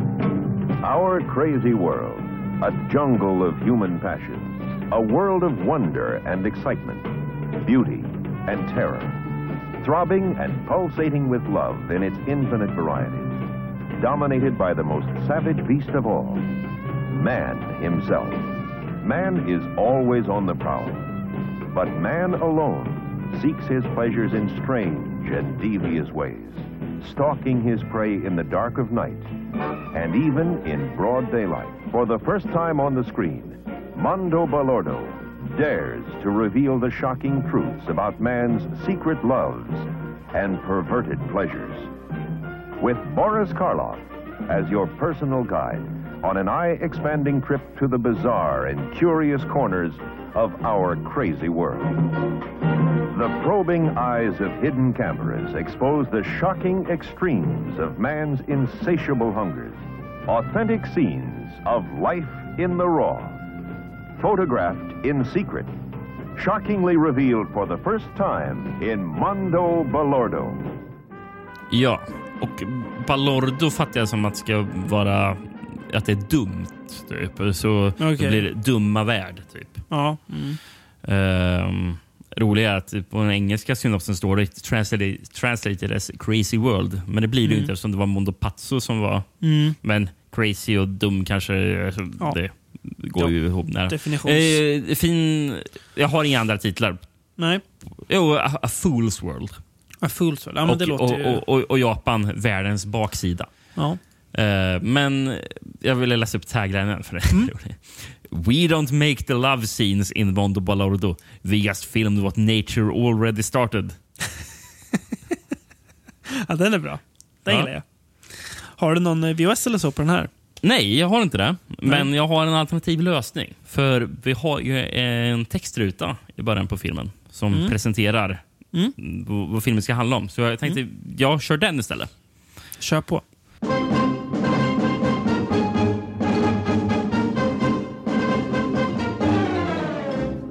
What a wild and fascinating place it is, filled with love, hate, lust, and all the hungers and driving passions by which the strange creature called man is possessed. Mondo Balordo, throbbing and pulsating with love in its infinite and unimaginable variety, from the jungle orgies of the primitive native tribes to the sin-filled evenings of the London sophisticate. A world as innocent as the cool, green, sun-splashed meadows where little children run barefoot. A world as corrupt as the hidden opium dens of the east, where life ebbs away in clouds' blue dream smoke. A world of hope and happiness, of laughing people on gaily painted carousels, of Neapolitan nights under Mediterranean stars. A world of loneliness, of lost valleys and lofty mountains. A world of lonely people, of tears and empty hearts. All of you will watch the extraordinary scenes unfold on this screen have one thing in common. You are journeying together through the shadows and the sunshine of our world. Svulstigt intro. Mm, snyggt. Alltså många snygga formuleringar. Ja, ja, det- Nights under Neapo N- Neapolitan Nights under the stars och sånt där. Ja, eh, en sån väldigt suggestivt beskrivet. Eh, Mm. Det är ju lite pärlor till eh, svin, va? Eller? Lite va? Alltså, Kan man säga den det? har ju en del... Alltså, ett, ett, ett tag är jag faktiskt inne i den här filmen. Ett tag i alla fall. Mm. Kul för dig. Kul för dig. Eh, vem är det som är eh, berättarröst, Rickard? Boris Karloff. Jajamän. Och det är så eh, roligt för att han bör, det börjar med att han, börjar med att han säger att trots att han spelat så många roller kan inga berättelser om, som människan hittar på mäta sig mot det makabra som finns att se i den verkliga världen. Undrar hur desperat han var när han... Liksom, ah, Okej, ja absolut, jag kan göra den här berättarrösten. Fick, fick Nej. du inga andra erbjudanden, stackars Boris. Eh, Men, men, pengarna ska in. Pengarna ska in. Eh, här är ju egentligen också mer av Mondokane bara. Eh, kolla vad knäpp världen är, så får vi se lite knäppa saker. Eh, jag, Jag in- jag inser att de här grejerna jag skriver ner, det är bara... Mm. Eh, eh, alltså, det, det, det, det, jag tänkte var att bara... Ja, men det, det började lovande för att det hade så mycket... Det, för jag skriver ner så mycket grejer. mm, Sen insåg jag, just det, det var den första filmen jag såg till avsnittet och jag var väldigt optimistisk med att jag ska försöka skriva ner så mycket som möjligt. Sen Mm. gav jag upp den tanken på att för det var inte hållbart. nej, nej. så så därför, därför trodde jag filmen började starkare än vad den gjorde. Sen när, när jag läser anteckningar bara det är inte jättespännande anteckningar jag gjort. Eh, Jag kan, göra, jag kan läsa eh, det jag har skrivit bara så här. Mm. Kvinnor som gör någon sångövning. Beduiner som dansar och sjunger. Den här anteckningen är kort. Miss America. Striptease-show i Hongkong. Undermålig brottningsmatch mellan två lättklädda kvinnor i Kina. Nu är vi på savannen i Afrika och får se lejon som jagar zebror. Lite bilder på gamar som tittar på. Folk i Ecuador som tuggar kokablad. Och sen ett citat där från någon- vad Karloff säger. The children learn the leaves before they even learn to walk. Ja, Eh, ja, så, så spännande grej var det faktiskt inte. Inser jag. Nej, alltså jag tycker att eh, jag tycker filmen känns alltså, rätt oinspirerad någonstans. Jag tycker att den, den, den blir för, för kontextlös och utan eh, något så här tydligt fokus. Eh, Mm. ä- även om det kanske låter som att det är samma fokus som Mondokane 2 så tycker jag att Mondokane 2 r- typ ramar in det mycket bättre än vad den här Ja, men filmen det, gör. Den här, ja, men, det, man inser det nu när, man, när vi pratat om de här tre filmerna. Och hur, liksom, hur de väljer att vilka segment som passar ihop och så. Eh, och, så- men här känns det bara allting bara helt, bara lösplockat. Bara mm. hopkok Precis. av lite allt möjligt. Vet du. För precis Exakt. innan det där kvinnor som gör någon sångövning. Eh, vi har de två första grejerna. ja, Uh, först, filmen börjar ju med en, en kortväxt spansk-siciliansk sångare som spelar med ett rockband på en scen i Japan. Eh, och Han sjunger den där Louis Prima-hitten I ain't got nobody. Hans Drago is terrific in his specialty of imitating internationally famous popular singers. But he has to hide his great talent under the 27-inch bushel of his body, because the public is more entertained by Franz Drago's dimensions than by his imitations.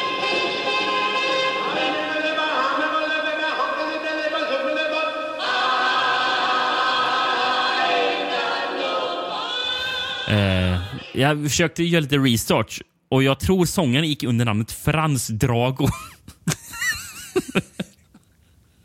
Jag hittade någon sida som nämnde honom som Frans Drago. Bra Men jag, jag försökte ändå. leta, men hittade ingenting. Och det, han som hade skapat den här sidan hittade inte heller någon information om Frans det Drago var, i sin research. så, det var så långt han kom. Eh, Och sen, Ja, och sen så, okej, då körde de med det och sen direkt efter det så visade de ett...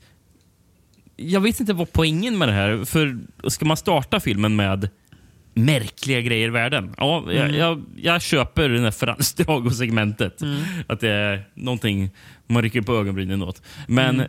nästa gör man inte det. För då visar de så här, lite längre segment. Så, bara, så här såg det ut när man gjorde Hercules-film i eh, Italien. Så visade de så här klipp eh, behind the scenes från Peplum-filmer. Mm. Bara, Alltså, ja, det här- är det det, här är är det, så, inte- är, vadå, är det så knasigt, knasigt att det finns muskelmän som spelar Hercules? Nej, Nej, det, precis. det är inte starkt. Nej. Det, det, roligaste är att vi får se Brad Harris. Mm. Han dyker ju upp. Mm. Eh, och sen så får vi faktiskt se, när den, jag vet inte om det är Brad Harris eller om om någon annan som spelar Hercules. Vi får se från inspelning när han slår ner massor med rekvisita, slår ner pelare och sånt där. Mm. Och direkt efter när han går ur bild så får vi se eh, folk som jobbar på filmen kommer sådär, "Va, nej, måste vi lyfta undan alla, alla grejer som han har rotat ner. Det var lite kul att se. Bara för att man får se lite behind the scenes på Peplum. Men Mm. nej, det är, Nej. inte, det är inte en stark film där. Nej, jag, jag tror att du satte ord på det väldigt bra där. Eh, att medan de andra tre filmerna hela tiden jobbar mycket med kontraster, att ställa saker mot varandra, så är det här bara löpande band med saker de har filmat utan att de, ja, men de, de bygger inget jag vet inte om narrativ är rätt ord, men det fattar vad jag menar tror jag. Alltså, Mm, ja. ja. Och det, då tycker jag också att det blir... Jag, vet, inte, jag tycker det är svårt att engagera mig i den här. Jag tycker den är rätt tradig alltså. Eh, Mm. För när, när det inte finns något sånt, eh, då, då har jag svårt att eh, eh, engagera mig. Och då är filmen ändå, vill jag minnas, kortare än Ja, de Den är ju- tidigare. Den är ju typ bara 1,10, 1,20. Den här. Det är man ju tacksam för såklart. Mm. Nej, men det, är- eh, det är lite tråkigt. Men, och, och det kanske just... Jag tror det här är den enda filmen där regissören... Jag är lite osäker på sista i sig, men, men Mm. vad jag vet är det här enda, enda filmen där regissören inte har jobbat med eh, dokumentärer tidigare. Mm. För, jag, för, jag, för jag tror den här mm, Roberto Bianchi Montero bara gjort massor med Eurocrime, spaghetti western och Giallo. Mm. Alltså inte har någon liksom förankring i någon sån här journalistisk verksamhet eh, överhuvudtaget. Eh, jag, kollade, Ja. det jag kände igen som han hade gjort eh, So Sweet So Dead. Mm. Den Den, Giallo. ja. Supermisogyn har jag för mig. Alltså. Mm. Och sen Men så det- står det faktiskt en, en, en, en till regissör, men, men bara för den engelskspråkiga versionen. Och det är Albert T. Viola. Mm. Eh, som har gjort sexkomedin Preacher Man från 71, där han även spelar huvudrollen. Fy fan. Ja. Ja, det var han, han som kanske regisserade Karloff vad han skulle säga då. Ja, för Cadillac-versionen eh, fattar jag som från 67, så tre år senare, Mm. när den hade premiär i USA. Just det. Ja, nej, jag vet inte. Mondo Balordo eh, är, en, är en film. Eh, ungefär så känner jag. Den finns. Eh, ska vi byta land faktiskt? Eh, bryta lite mot... Eh, Ja. eh, fast ändå, vi åker ändå till ett land som också har sina goda och sina dåliga sidor. Inte lika tydligt och markant som eh, vårt kära Italien, men ändå. Eh, för även britterna fick för sig att ja, men om, om italienarna kan så kan väl vi. Ja, ja. Eh, när man då 1964 eh, gav världen London in the Raw.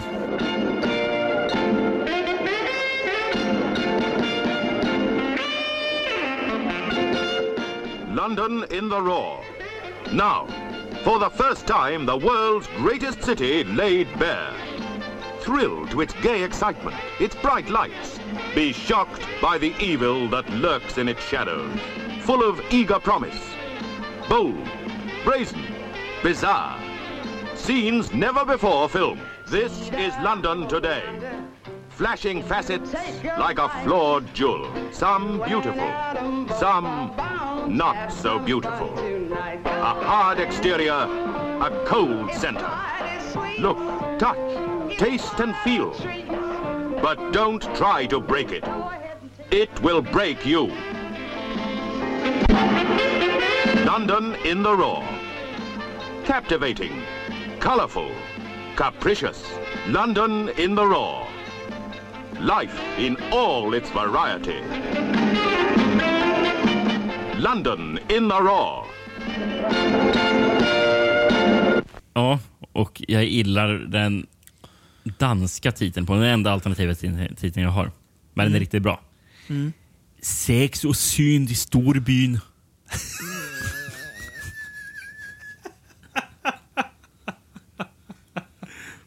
Historia. Alltså, det är så gulligt hur liksom danskarna, hur, hur, hur London blir det på danska. Alltså att, att det är här världsmetropol. Storebyn. Underbart. precis. Jag börjar fan bli, få lite varma känslor för Danmark bara för att nu vet jag att, att det ordet finns på Ja, danska. ja, ja. Ja. Eh, I tagline kan jag också säga För jag, jag har in, ingen VHS, jag kan säga taglinen bara. Nej. Eh, the world's greatest city laid bare. Thrill to its gay excitement, its bright light, but be shocked by the sin in its shadows. En bra Bra. tagline. Har du eh, Blu-rayen på den här? Det finns ju, vet, du, den finns utgiven av BFI. Eh, Jaha, i nej, det... Flipside-serie. Jag sökte bara efter VHS, så fick jag inte hitta. Ska vi, jag ska kolla om jag kan hitta eh, vad de skriver. Ska se. Flipside London in the raw. Alltså, här, här är någonting som borde få Svenska Filminstitutet att skämmas. Att Englands filminstitut är alltså också en... Eh, eh, ett, som, de, de, de släpper ju film på riktigt fina ut, utgåvor. Ja. Eh, och då har ju de en line som heter då Flipside som ger ut Ja men det är väl knäppare film, alltså eh, film, ja men typ genrefilm, eh, Okej. kultfilm. Eh, och de har då släppt London in the Raw. Eh, depicting the somewhat unsavory underside of London in the 1960s. The feature examines the after dark goings on in the city's seedy clubs and bars. Eh, ja, bra beskrivet. Eh, tycker jag. Vad filmen visar. Mm. Ja, men definitivt. Eh, Vet du, vad- det är för extra material på? Som man inte är så sugen på att Nej. se. Three 1960s London sketches. Ja, eh, kanske inte riktigt. Eh, Men kul ändå att det, att det ges ut sånt där av ett, eh, liksom ett statligt institut. Men, Men, undrar eh, om... Eh, eh, vi kan ju ta först bara... Det är två regissörer. Arnold L. Miller och Norman Mm. Cohen. Undrar om någon av dem eh, kan ha gjort någon av de sketcherna. Ja, det som- låter som väl... inspelade. För till exempel rimligt. Norman Cohen... Han gjorde ju massor med sexkomedier till exempel på 70-talet. Mm. Också säkert utgivna av flip, Confessions a Flipside. pop performer. Confessions a driving instructor och Confession, Confessions from a holiday camp. Alla tre från 75, 76, 77. Ja, Eh, så det vet man ju aldrig.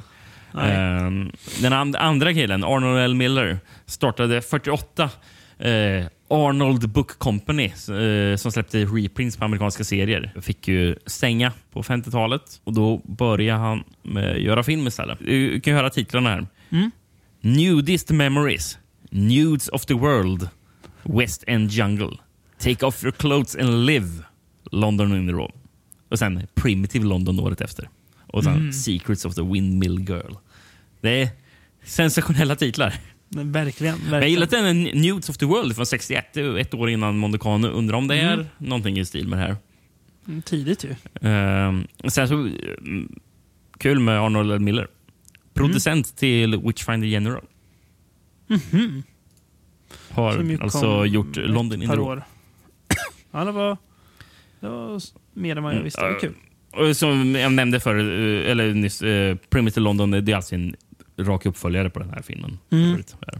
Så den måste man ju kolla på. Det måste man faktiskt göra. Men, det, Men det ju, vad händer i den här då? Nej, men det är ju precis som, som titeln antyder att det här är ju liksom... Vi är ju mitt i the swinging 60s eh, och London var väl staden där det hände. Eh, verkligen.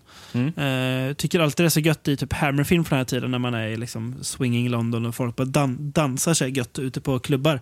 Men det här ska väl visa ja, men lite alltså nattsidan någonstans av, eh, av det här hippa, superpopulära London och lite att det pågår minsann mer suspekta saker här också som eh, inte bara är eh, frän popmusik och coola människor Ja, utan ja, också eh, mer suspekta människor. Mm. Eh, börjar ju intressant men också så- så svagt. Det är någon så här, typ snubbe som upp, uppträder och har en, en politisk skämtsång som jag känner så här, ja, inte så här, ja, ja, funkar väl kanske inte lika bra idag Nej, som nej, nej. när den kom.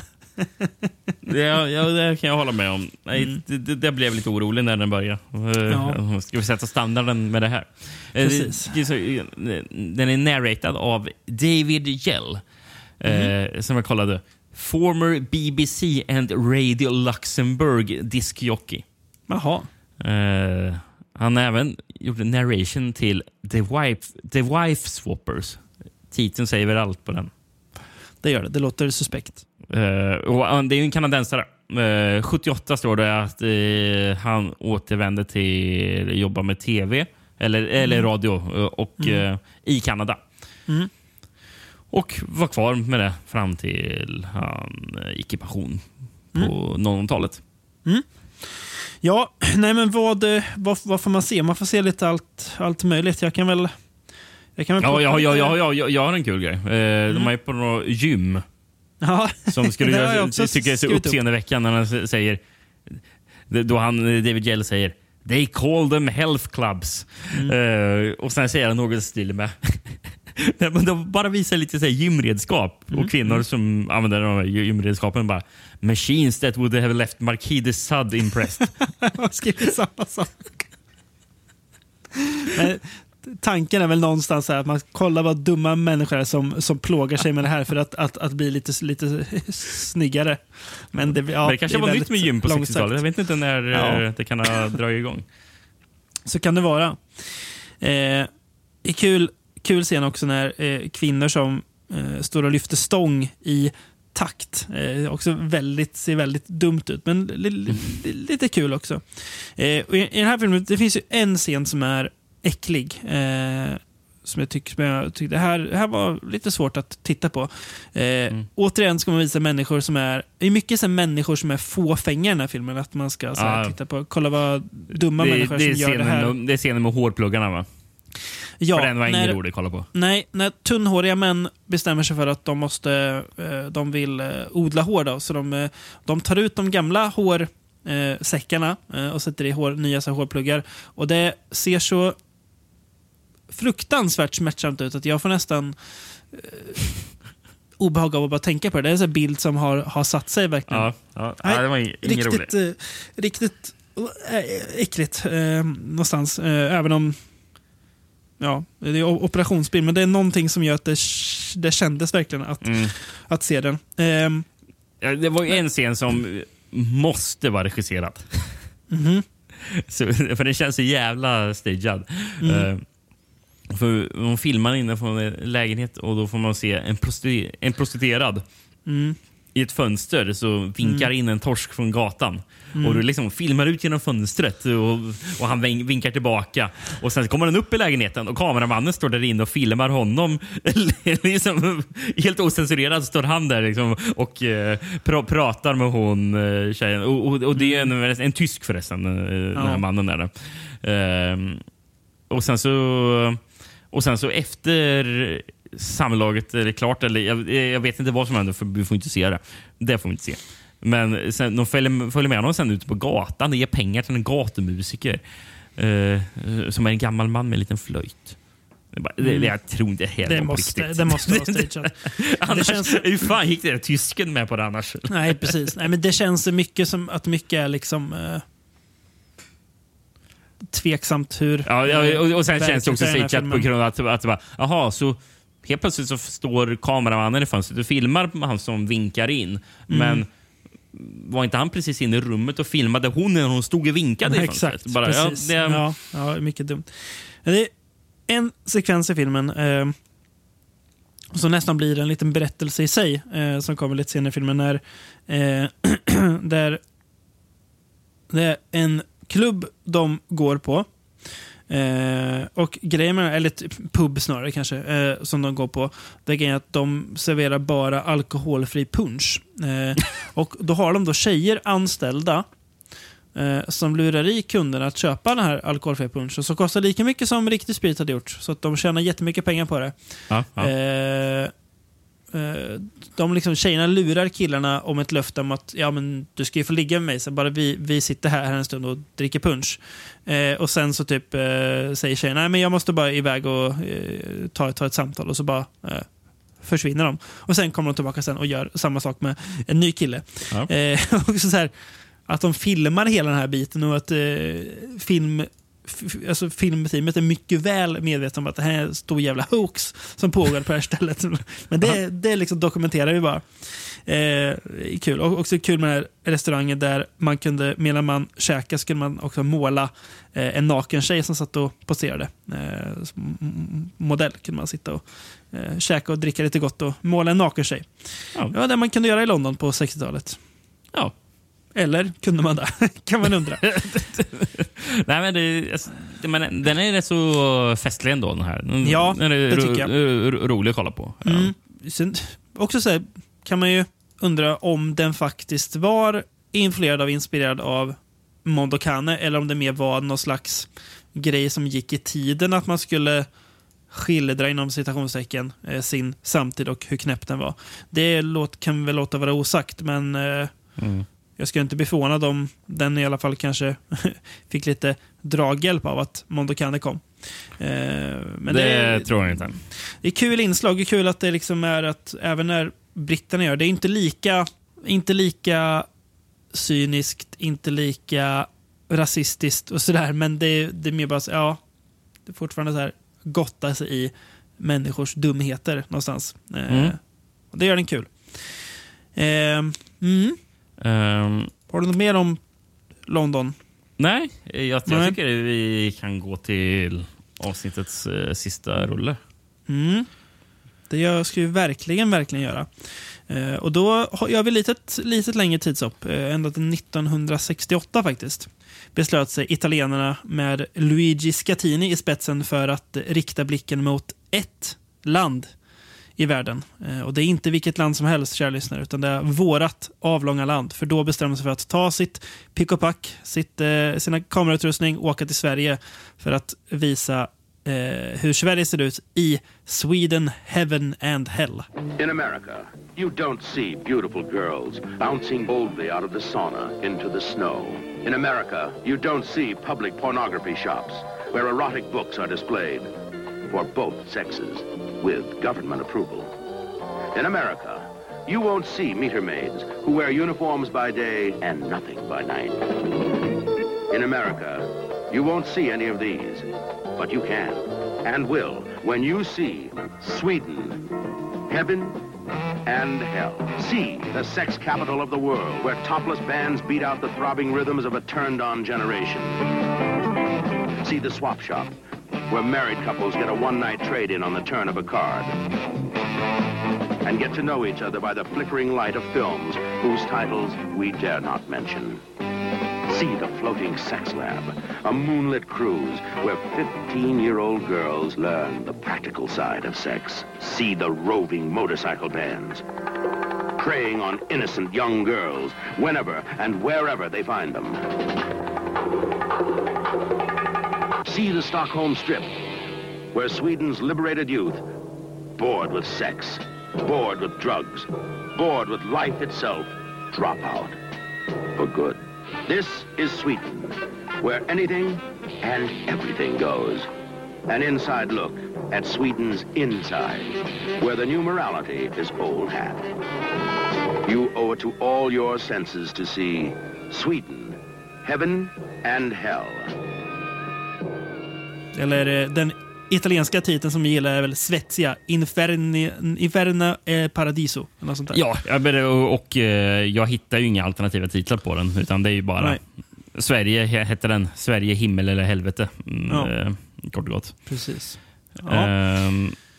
Jag kan ju nämna att eh, vi har ju en till person som är med oss här nu Mm. också. Det är ju finfrämmat I, i, fa, i fa- faggorna. Ja, tjenare. Nu är jag här igen. Nu är det här igen. Du, är- du är våran eh, eh, Mondo-expert, eh, Kristoffer Pettersson. Eh, Ja, det vet jag inte riktigt om jag skulle titulera mig.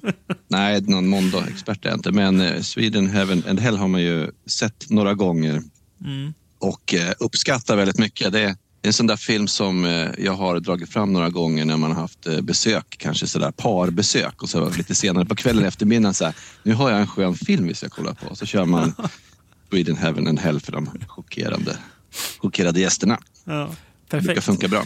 Ja. Vi har ju eh, bjudit in dig av en eh, särskild anledning. Eh, För den här filmen då, eh, precis som titeln antyder, visar ju då det välmående eh, socialistiska landet Sverige som har välfärd och eh, liksom lyckas väldigt bra, men som också eh, kanske har mycket skit, därav titeln då.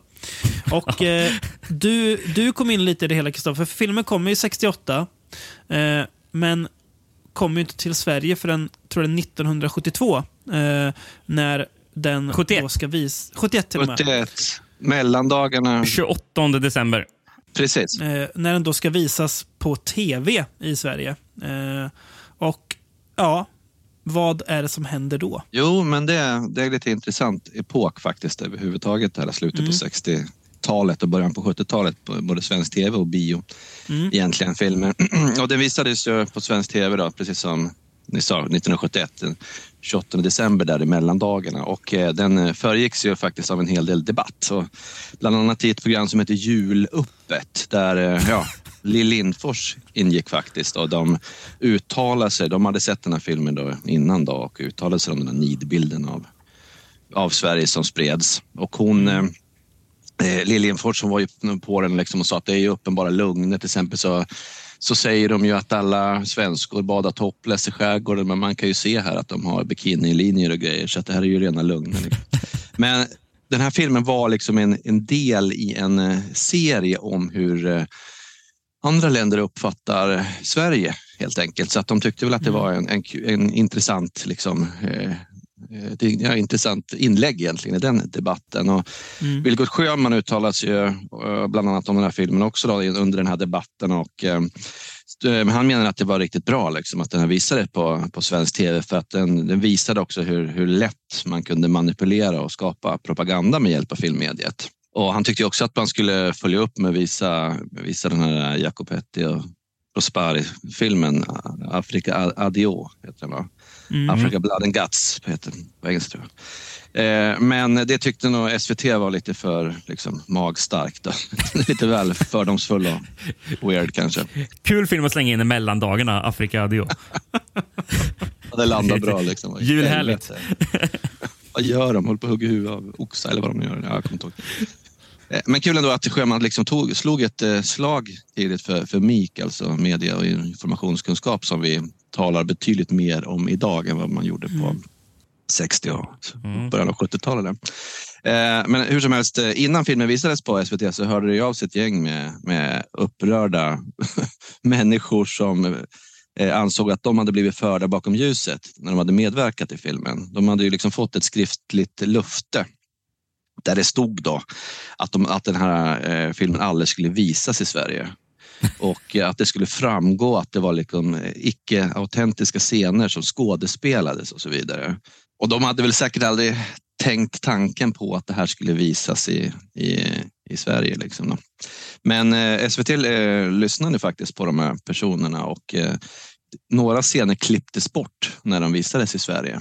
Mhm. För att, för att eh, skydda vissa personer. Då, som Har du någon vad det var? Nej, det vet jag inte. Det vet jag inte. Och det blev heller inte riktigt någon folksång, för det var det man lite, var lite orolig för. Det hörde ju av sig ungefär ett hu- hundratal personer till SVT. De hade någon typ av så här klagomuren som det hette, som var liksom en öppen telefonlinje där man kunde ringa in och klaga på svenska tv-program som man tyckte var, hade gått för långt eller något sånt. Och det var ju typ ja, hundra som hörde av sig, men intressant nog var det typ tio av dem som eh, ringde in och sa att det här var ett riktigt bra porträtt av det socialistiska helvete.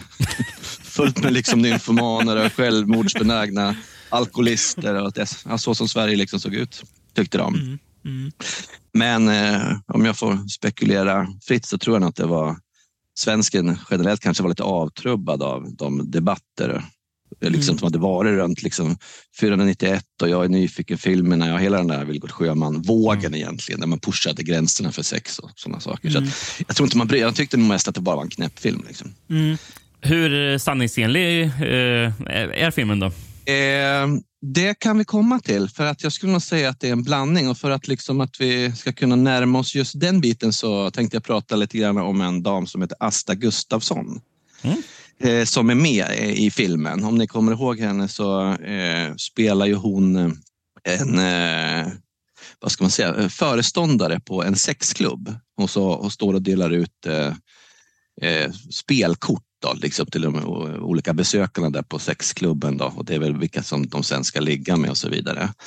Och eh, hon tyckte ju inte alls om att framställa som liksom en kopplerska eller vad man ska Ja. kalla det för och speciellt inte med sitt eget namn.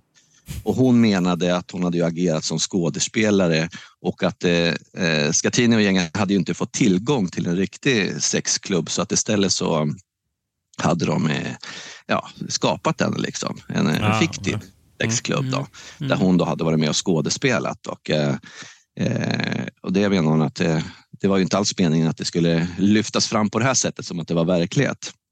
Och eh, eh, det här skrev Aftonbladet om då med en liten intervju med, med Asta dagen efter eh, filmen hade visat och då sa hon också att hon skulle, att hon skulle stämma, stämma liksom upphovsmännen till, till filmen. Och eh, det gjorde hon faktiskt. Hon, eh, fyra år efter visningen så lämnade hon in en stämningsansökan då, eh, där hon stäng, stämde då Bengt Bengtsson som var Sveriges representant för Metro Goldwyn Mayer eh, Mm. på den tiden. Och de hade ju varit medproducent till, till filmen. Och hon menade då att hennes rykte var liksom förstört och att hon hade inte kunnat vara riktigt yrkesverksam under de senaste fyra åren. Och att hon, ja, och vad då hade hon varit yrkesverksam som, kan man fråga sig. Hon hade ju varit då, eller är, ja, under den perioden en författare som skrev då eh, eh, ja, erotiska romaner kan man väl kalla det för.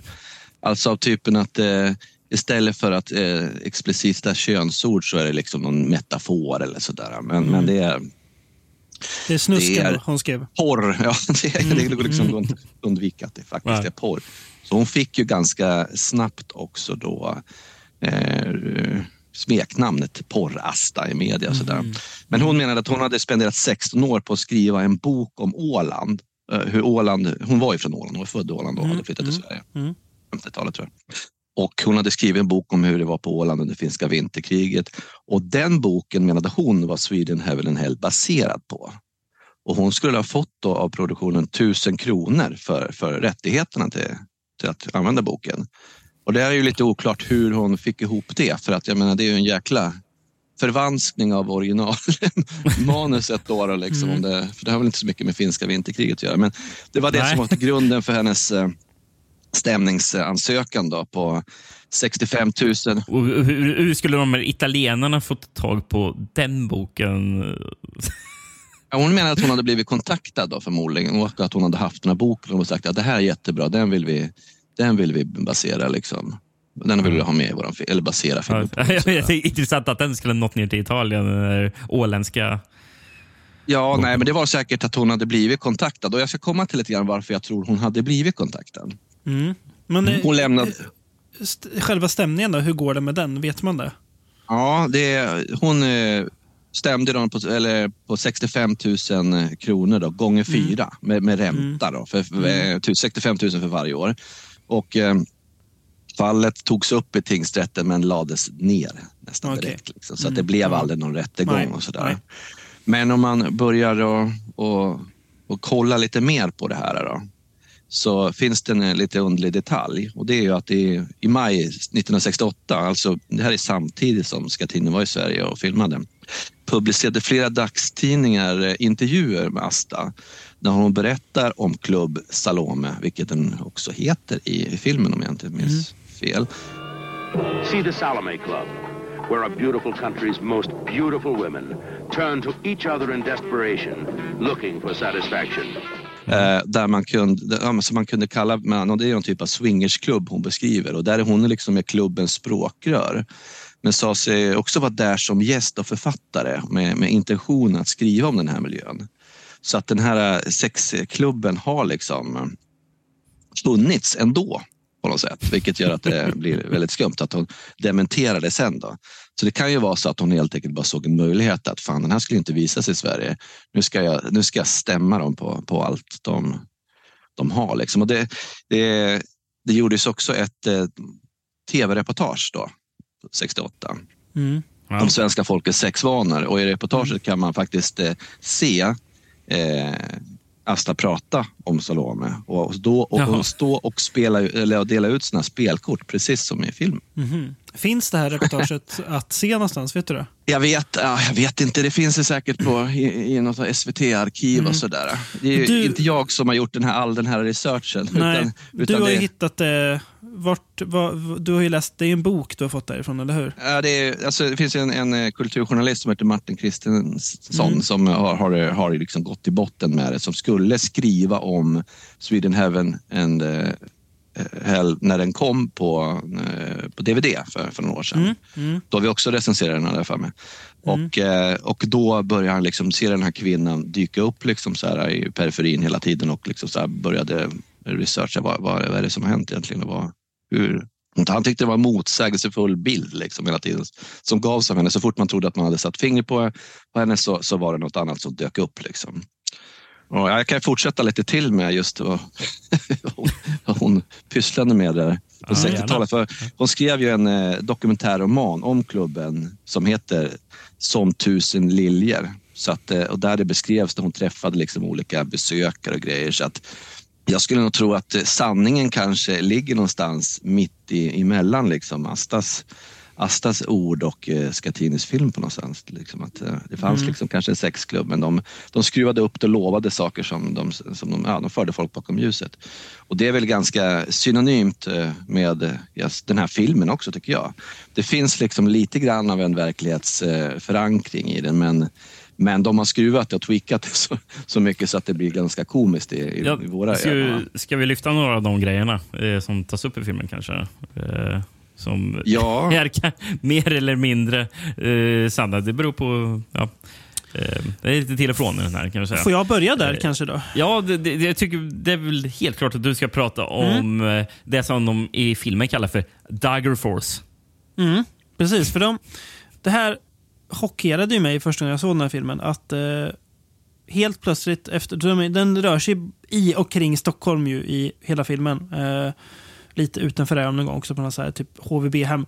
Men helt plötsligt så dyker alltså min lilla hemort, där jag numera också bor då igen, eh, Degerfors upp. Eh, där man då filmar Medborgargatan, eh, som är så här, läge, lägenhetsgata som ligger när man kommer in i, i den här lilla orten. Eh, och då undrar man såklart, okej, vad ska de ta upp nu? Vad, vad finns det med Degerfors som kan vara så spännande? Eh, en eh, anspråkslös bruksort där folk knegar och röstar på Vänsterpartiet. Liksom. Eh, men jo, då var det så här att på den här gatan så bodde då eh, ett par. Eh, Ingrid och Bengt Eriksson, hette de så tror jag. Ja, det kan vara Eh, samma. Mm. som eh, då var gifta. Eh, och än så länge inget konstigt. Grejen var ju att eh, de var ju då syskon. Men hade ändå fått gifta sig. Och när, jag såg den filmen tänkte jag, jaha, det här må, jag måste ju kolla med, med morsan om det här stämmer. Hon är född 57 så hon var ju då eh, typ 10-11 när den här fi- filmen eh, gjordes och kom. Det var, stämmer det mamma att, att, att, att, det fanns, att det här paret fanns, att de var syskon, att de eh, gifte sig och sådär. Bara, Ja, ja, det, det stämmer. Eh, hon berättade också, de, de fick ju skriva brev till kungen eh, som fick godkänna deras äktenskap sen. Eh, och det här var jag tvungen att kolla li- lite mer på, för mamma hade inte så mycket mer info att, än att ja, det stämmer. Jag vet att hon lever fortfarande, Ingrid då. Eh, Ja, okej. gör hon. Han är död sedan år. Jag var tvungen att kolla upp lite vad det här var och hitta en Flashback-tråd eh, om det här paret. Eh, eh, där, de då, där man då får reda på lite mer. Eh, att de blev ju då... De växte ju upp eh, separerade. Han växte upp hos en fosterfamilj i Norge, tror jag. Eh, kommer sen tillbaka till Sverige. De, har, de är halvsyskon, ska sägas. Eh, så att, men ja, ändå. Eh, suspekt kan man ju tycka att eh, bli ihop med eh, sitt syskon.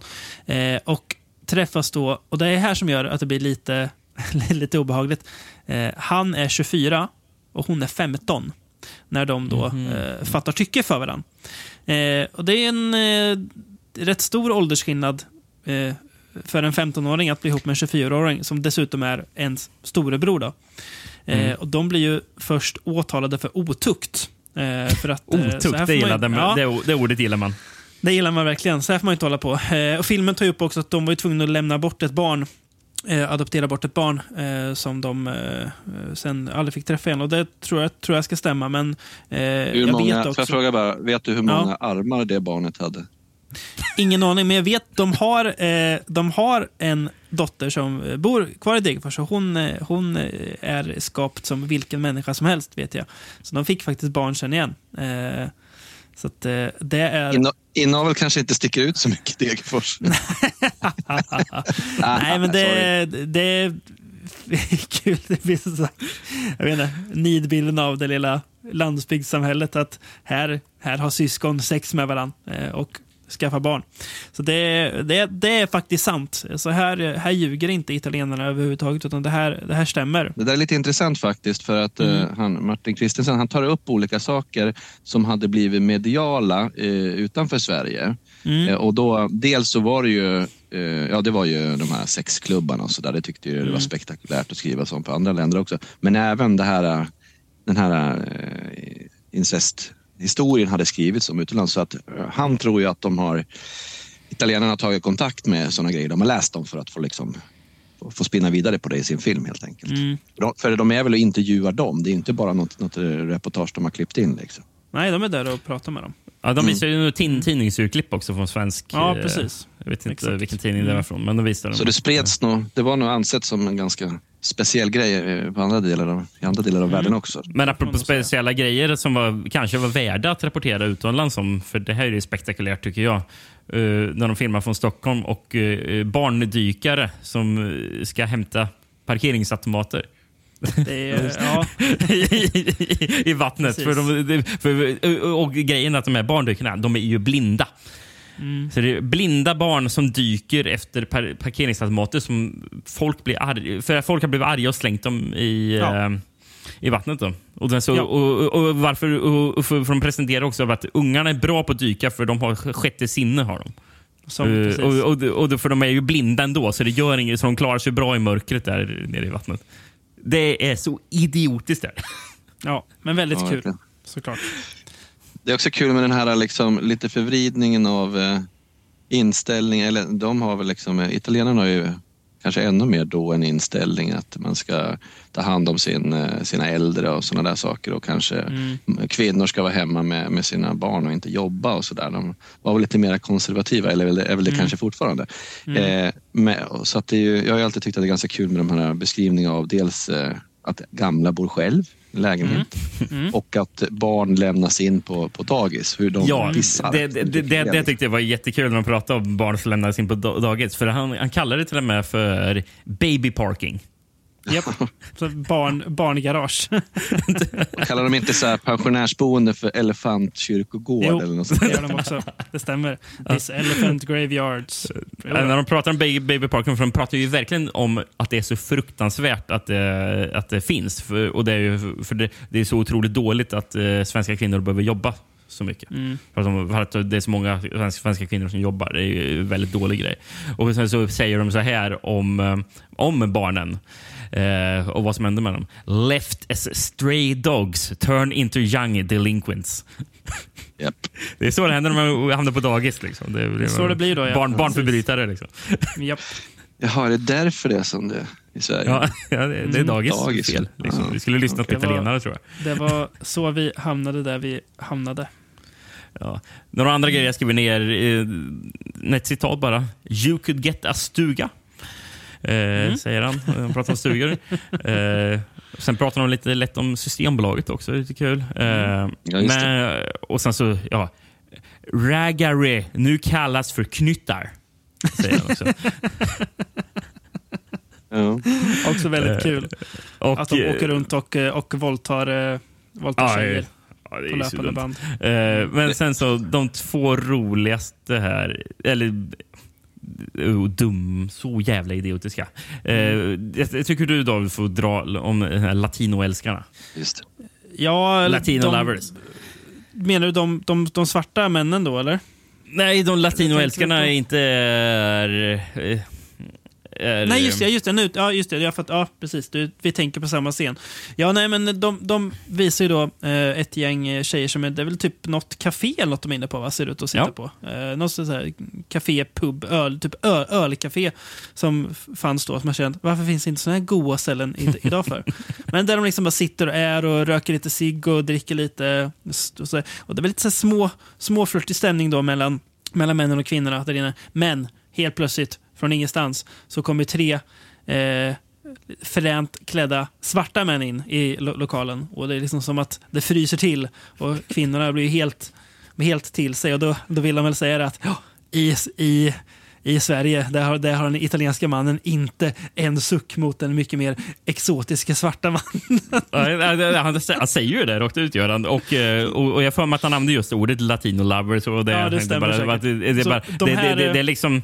Ja, det, det, alltså, de det, det här- är ingen valuta du kan komma med längre Nej, i Sverige. nej. eh, Att vara. Det är inte, Eh, inte värt någon, någonting. Så de här eh, tre svarta männen kommer bara in och liksom kommer in där, sitter en, sitter en stund och sen så går de och då följer tjejerna med. Sopar banan med den stackars spanjoren eller kört, liksom. italienaren som sitter där. Liksom. Ja, det är så, Det- ja. Det är också Ja, kul det är att de tycker att ja, det är också kul att de tycker att eh, Lucia är så jävla bisarrt när det faktiskt Ja, är liksom ett syd, syditalienskt helgon. Liksom. Så att, Ja. men, ja. Ja, det tycker de är jättekonstigt. Ja. Mm. Eh, ja. Men sen det som jag tyckte var så jäkla dumt. För de pratar om att det finns eh, någon slags eh, läger för folk som eh, eh, har åkt in för rattfylla. Eh, så, och, och, och, och på de här lägren får, får, folk, får de här männen bo och där de gör två grejer. De dricker mjölk och hugger ved. Så jävligt- får man se, se en barbröstad man eh, stå, stå ute i svensk skog och hugga eh, mot en stock. Liksom. Och bara, de Det dricker mjölk. ju Det är, det, är, jävligt, där- det är eh, deras re rehabilitering från rattfylleri. Är. jävligt karaktärsbyggande att, att de dricker mjölk och hu- hu- hu- hugger ved. Nu jäklar ska jag bli en, en riktigt ren man, man här. Ja. Nej, det är Ja, det- otro, otroligt. Det finns ju också ett musikstycke som, som har blivit Ja, det är, efter. i- alltså, vilken Några överraskning att det, att det kom från, att det skrevs till den här filmen också. Det, Mm. den, den här Mana Mana. Ja, precis.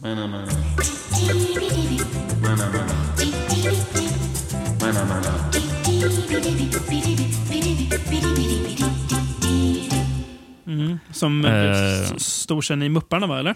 Ja, precis. Alltså för en, en, en bredare... Ja, men, men, men att det faktiskt kommer från Sweden Heaven and Hell, det där Mm. det skrevs för. Eh, av, av P- Piero Umiliani. Ja, just det. Just det, så heter den. ja. Mm. Istället för muppar är det svenska kvinnostjärtar som badar. eh, isbadar eller vad det är de springer och gör. Mm. Mm. Spektakulärt. Ja, verkligen. Nej, men det, det, här, det här filmen är ju, vi pratat lite om eh, hur de andra, eh, alltså att det, ibland är det kul, ibland blir det lite för, för eh, tradigt, men det här är ju bara kul hela tiden. Alltså det här är ju dumheter, dumheter, dumheter. Eh, nästan hela tiden. Det är ju lite så här som eh, Sjöman kanske var inne på att ja, men man får också se de mindre glamorösa delarna. Men det, det blir ju så dumt för att de är så himla mån om att visa att ja, Sverige är inte så välfungerande som alla, alla kanske tror. Här kan man minsann må riktigt dåligt också. Ja. Att det verkligen ska hamras in det här budskapet om att eh, i, i Sverige må, mår man också riktigt dåligt. Ja, men det är så här, vad, vad som helst de visar ska det alltid finnas en slags eh, negativ touch på det. Det, det, det, är, det är aldrig någonting som liksom kan lyftas upp som att det här är någon bra in- innovation. Liksom. Men det är fortfarande ett socialistiskt helvete. Ja, ja men verkligen ett socialistiskt helvete med betoning på helvete. Eh, Men i, för, i förbifarten så, så säger de ju liksom att det är ett laboratorium också nere i backen där de håller på att experimentera Mm. med den, liksom, den perfekta svensken som efter ett kanske kärnvapenkrig eller någonting så kan han komma upp och härska. Liksom. Och det liksom säger man bara i förbifarten. Så, Ja. liksom, så att det känns som en egen liksom, dokumentär bara det. Liksom. Men det, äh, det sveper vi förbi. Den teorin. förbi, För att, för att vi Ja. inte har, vi, vi har inget kött på benen där så vi, vi fördjupar oss inte allt för mycket i det. Utan Ja, precis. vi kan säga det. Skulle jag kunna avsluta med eh, några andra spektakulära saker som Asta Gustafsson gjorde efter? Mm, gärna. Ja, gärna. efter. För hon var verkligen en eh, rubrikernas kvinna kan man väl Mm. säga. Eh, dels hon var ju porrförfattare och eh, hade, skrev det under se- pseudonymen Al Hamster. men, men, men blev liksom då kallad för porrasta. Men hon Ja. hävdade själv att det här var ett missförstånd för att hon hade blandats ihop med, eh, med en annan pseudonym som var Asta Lindgren som också skrev erotiska romaner. Eh, och som skrev tre, två böcker tror jag som heter Sadistiska övergrepp del 1 och 2. Och den här, hon, den här författaren eh, spårades faktiskt upp och åtalades och fick sitta i fängelse för, för att det var så pass grovt. Så att det, Oj. men, hon, men Asta menade att hon hade blandats ihop. Det var därför hon hade fått smeknamnet. Men det var ju, det var ju liksom lite efterkonstruerat. Mm. Men hon stämde även författaren Ivar Lo Johansson. Om ni Oj. känner igen det ja, namnet. Känd ju arbetarförfattare. Ja, precis. Skrev om statare och, och allt möjligt sånt Exakt. där. Och hon anmälde han för misshandel och för att hon, han skulle ha förföljt henne och skickat undliga pornografiska hotfulla brev till, till honom. Eh, och eh, ja, Det här låter ju lite skumt. Liksom. Då undrar man Ja. så här, var, var Lo Johansson egentligen en, en galen pornograf? Mm. Men han skrev faktiskt en novell som heter Porrkvinnan. Mm. Där han eh, berättar om en kvinna som han kallar för Kit Lemmel. Vilket låter misstänkt likt Al Hamster. Ja. När han, som, som, har liksom börjat, som först blev kompis med han, bodde i samma kvarter som han gjorde, vilket Asta faktiskt gjorde på verkligheten med, i verkligheten också. Men eh, som eh, då, han eh, fick en bok av henne som hon hade skrivit och så ville hon att, att han skulle uttala sig om den och det var ju ren skit tyckte han så att det blev lite problematiskt. Men sen ville hon även att han skulle, när den gavs ut, åka runt. De skulle hyra häst och vagn och då skulle han åka runt till olika bo, eh, bokhandlare och lämna över den här, den här boken. Och där sa han Mm. att nej, det, det räcker. Och då blev hon förmodligen kränkt så att hon, då startade hon liksom någon form av, form av krig. Mm. Eh, och eh, hon har ju även svarat själv på, på, på hans bok i en, en, en bok som heter Lokatten. Som fanns ute på, på Tradera förut, men den finns inte kvar längre. Den skulle man ha knipit. Där hon berättar sin version om hur han var. Liksom. Kom hem till Mhm. henne och slåss. Var kär i henne och sådana grejer. Hur, sanningen kanske också ligger, jag vet inte, jag tror nog kanske mer på, på Ivar och Johansson än henne i det Mm. fallet. Men Sen så fanns det en kvinna som hette Gunilla av Halmstad som var strippa på 60-talet. Och hon har skrivit en egen biografi och hon nämner också Asta ganska mycket för hon var inneboende hos henne. Och hon har ganska mycket intressanta anekdoter om hur Asta liksom arrangerade privata fester med galna teman där till exempel då Gunilla skulle ligga naken på något offerbord och Asta skulle offra henne i någon underlig utstyrsel och så grejer. Så det var riktigt spektakulära privata fester. Hon, hon hade också en angelägenhet att hon gick upp på tidningsredaktioner under sommarperioden. För då var det så mycket vikarier och grejer. De visste inte riktigt vad de skulle säga nej till. Men där sålde hon in idéer. Så att bland annat så försökte hon arrangera, arrangera något som hon kallade för Havets Vasalopp. Det liksom var en båttävling mellan Sverige och Finland. Den blev Mm. aldrig av. Eh, hon eh, tog också patent, berättade hon då, på en sån här eh, besök på en iskub föran- föreställande hennes själv som sjöjungfru. För hon menade att den här, en staty på henne skulle uppföras på, på Åland och det gick tydligen också tidningarna på.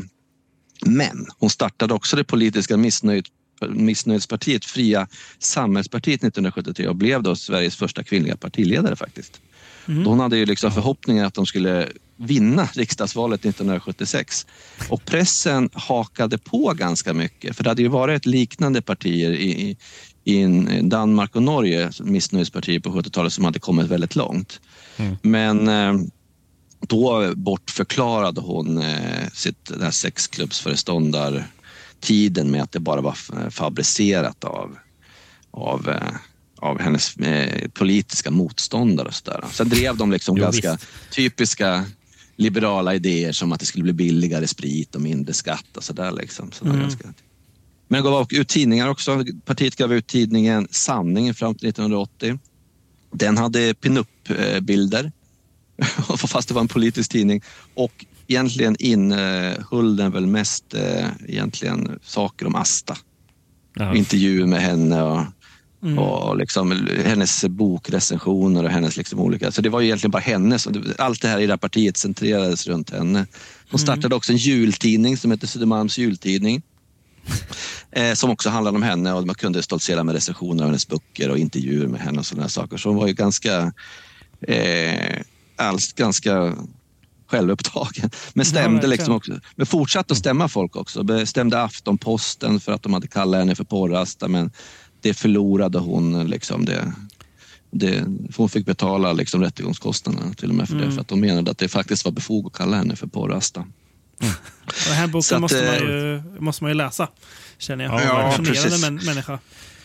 Ja, det är en fascinerande människa. Tyvärr finns det ju inte så mycket skrivet om henne utan det är liksom Nej. artiklar som är satts ihop och sådär. Men 1980 så drog hon ju sen tillbaks eh, från, eh, från rampljuset och levde liksom. Mm. Sen dog hon väl eh, 99 sen då. Avled hon. Mm. Mm. Ja, En, en intressant, jag, jag tycker det är jävligt intressant med de här excentriska kulturpersonligheterna på något sätt som, som, Ja, är- som inte tappar verkligen. verklighetsförankringen och bara kör. Det är så From Beyond ska göra nu, bara köra. Ja, ja. Kör det. Eh, Det står att vi har less than one minute kvar på Zoom. Så vi vi får, där, vi får, vi får runda, runda zoomen får vi göra. Ja, vi, vi, jag tackar för mig. Så, Tack själv Kristoffer för matnyttig information. Ja, massa babbel i vanlig ordning. Ha det bra, vi hörs. Det är bra. Ha det, ciao. Hej. Ciao, ciao. Ja, Det var ju som alltid. Alltså Kristoffer är ju en eh, kunskapsbank på ett sätt som du och jag inte är. Eh, han är otroligt påläst. Jag visste att han skulle komma med något bra, men... Ja, det men jag ju- trodde inte han var så Nej, det är kul. förberedd på det. Nej, fick vi lära oss väldigt mycket nytt också. Ja. Men eh, s- Sweden Heaven and Hell, om man någonstans ska börja avrunda både den filmen och det här avsnittet så Det är ju den roligaste av de Ja, filmerna. Det, det har, den, det har såklart att göra med att den skildrar ett land man själv bor i och har koll på och därför kan se på på ett annat sätt. Ehm, men den är... Men den är... Jag tycker den är mer, ännu mer fascinerande som tidsdokument än vad de andra är. Eh, Mm, ja, ja, den fångar verkligen en, en viss men det är väl kanske för att den är så mycket närmare en själv också. Det är väl det Så kan det vara. ro, roligt att se. Mm. Liksom bara titta på grejer bara, men det här, det här kan ju inte stämma. Eh, Nej, men, alltså, även fast man känner det med många av de länderna som det visas Mm. upp i Mondokan och sånt där. Bara, Mm. Det är mycket grejer som man känner bara, det, det kan ju inte stämma. Men Nej. Det är enklare att säga eller eh, kunna konstatera det då när det är i Sverige. Exakt. Och därför blir det så roligare när man Mm. bara känner att det här är ju, det är ju bara dumt. Mm, så mycket det är riktigt dumt. Nej, men det, är, det är en väldigt, väldigt kul film som... Men, men, men också inte bara för det dumma, men utan bara för att ha som, som du sa, och bara se Ja. Sverige. Ja, också, och att, det att vissa delar stämmer, men att det väldigt, väldigt, väldigt, väldigt mycket bygger på den här liksom bilden av Sverige som det sexuellt liberala landet i norr. Ja, det är otroligt fascinerande att det var den bilden vi liksom eh, vi hade Mm. runt om i världen tack vare det Vilgot Sjöman och eh, även Ingmar Bergman för all del eh, gjorde eh, några år tidigare. Eh, Mm. Bergman gjorde eh, Sommaren med Monica Precis. blev ju också en del av det här svenska snuskundret. Men eh, mm, nej, jag, jag kände att vi valde ändå, vi valde, bortsett från kanske Mondo Balordo då, eh, sex bra filmer att titta på som också passar oss bättre att prata kring än eh, typ, eh, även om vi inte har sett den då, Afrika Adio.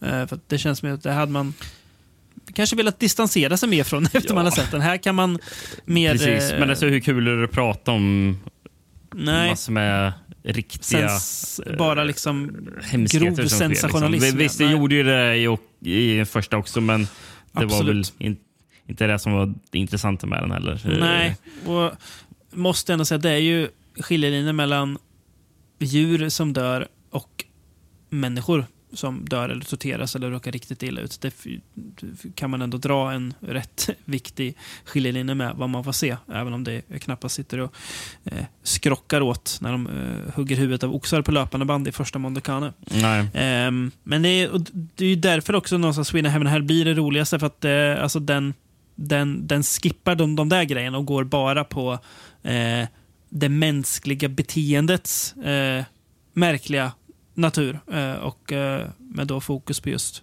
Sverige och hur konstiga vi var här på 60-talet. Ja. I alla fall i italienarnas ögon. Eh, och det är, jag vet inte, jag, känner, jag kan inte påstå att jag känner något så här jättesug efter mer Mondo. Jag blir sugen på den här, hette den? Eh, Primitive London, eller vad hette Ja, exakt. den Mm, ja, exakt. Men det är, det sån, de, de grejer man vill se mer av. Ja. Ehm, Som också är ännu mer så, alltså, lite så tidsdokument för att visa eh, alltså, hur det var ett visst ställe, en viss tid. Eh, och tycker att Sweden Heaven Hell också är den som bäst lyckas att eh, underhålla eh, mer konstant eh, än vad Mm. de andra filmerna gör. Så den är också Ja. jämnast. Så Verkligen. kan väl gå ut på, eh, på att den sista filmen i avsnittet är bäst. Det är inte alltid det är så. Det var ju inte så när vi pratade om Ghosts of Mars till exempel. Men eh, den här gången kan det få vara det tycker jag. ja. Nästa gång då? Ja, eh, tänk har vi okej, fram nu, emot? nu, nu har grabbarna eh, pratat om något riktigt exploativt där. Då ska, de väl, då ska de väl prata om något riktigt städat nästa gång. Eh, det tänker vi såklart inte göra. Eh, Nej. Vi, ja, det blir eh, ny mark för eh, oss båda. Eh, I alla fall i, i, eh, för det mesta. För mig Ja, jag det har helt sett en av filmerna. Ny, ny mark. Ja, jag har Har inte jag sett sett. något. Mm. Så för mig blir det helt ny mark eh, när vi ska ha ett regissörsfokus återigen. Mm. Som jag är alltså, alltid nyfiken på. Det är kul där att du bara kastar sig in i något helt okänt. Ja, det, Och, jag, jag ser fram emot det, för jag tror det mm. kan bli kul. se vad han pysslade med. Men eh, bra.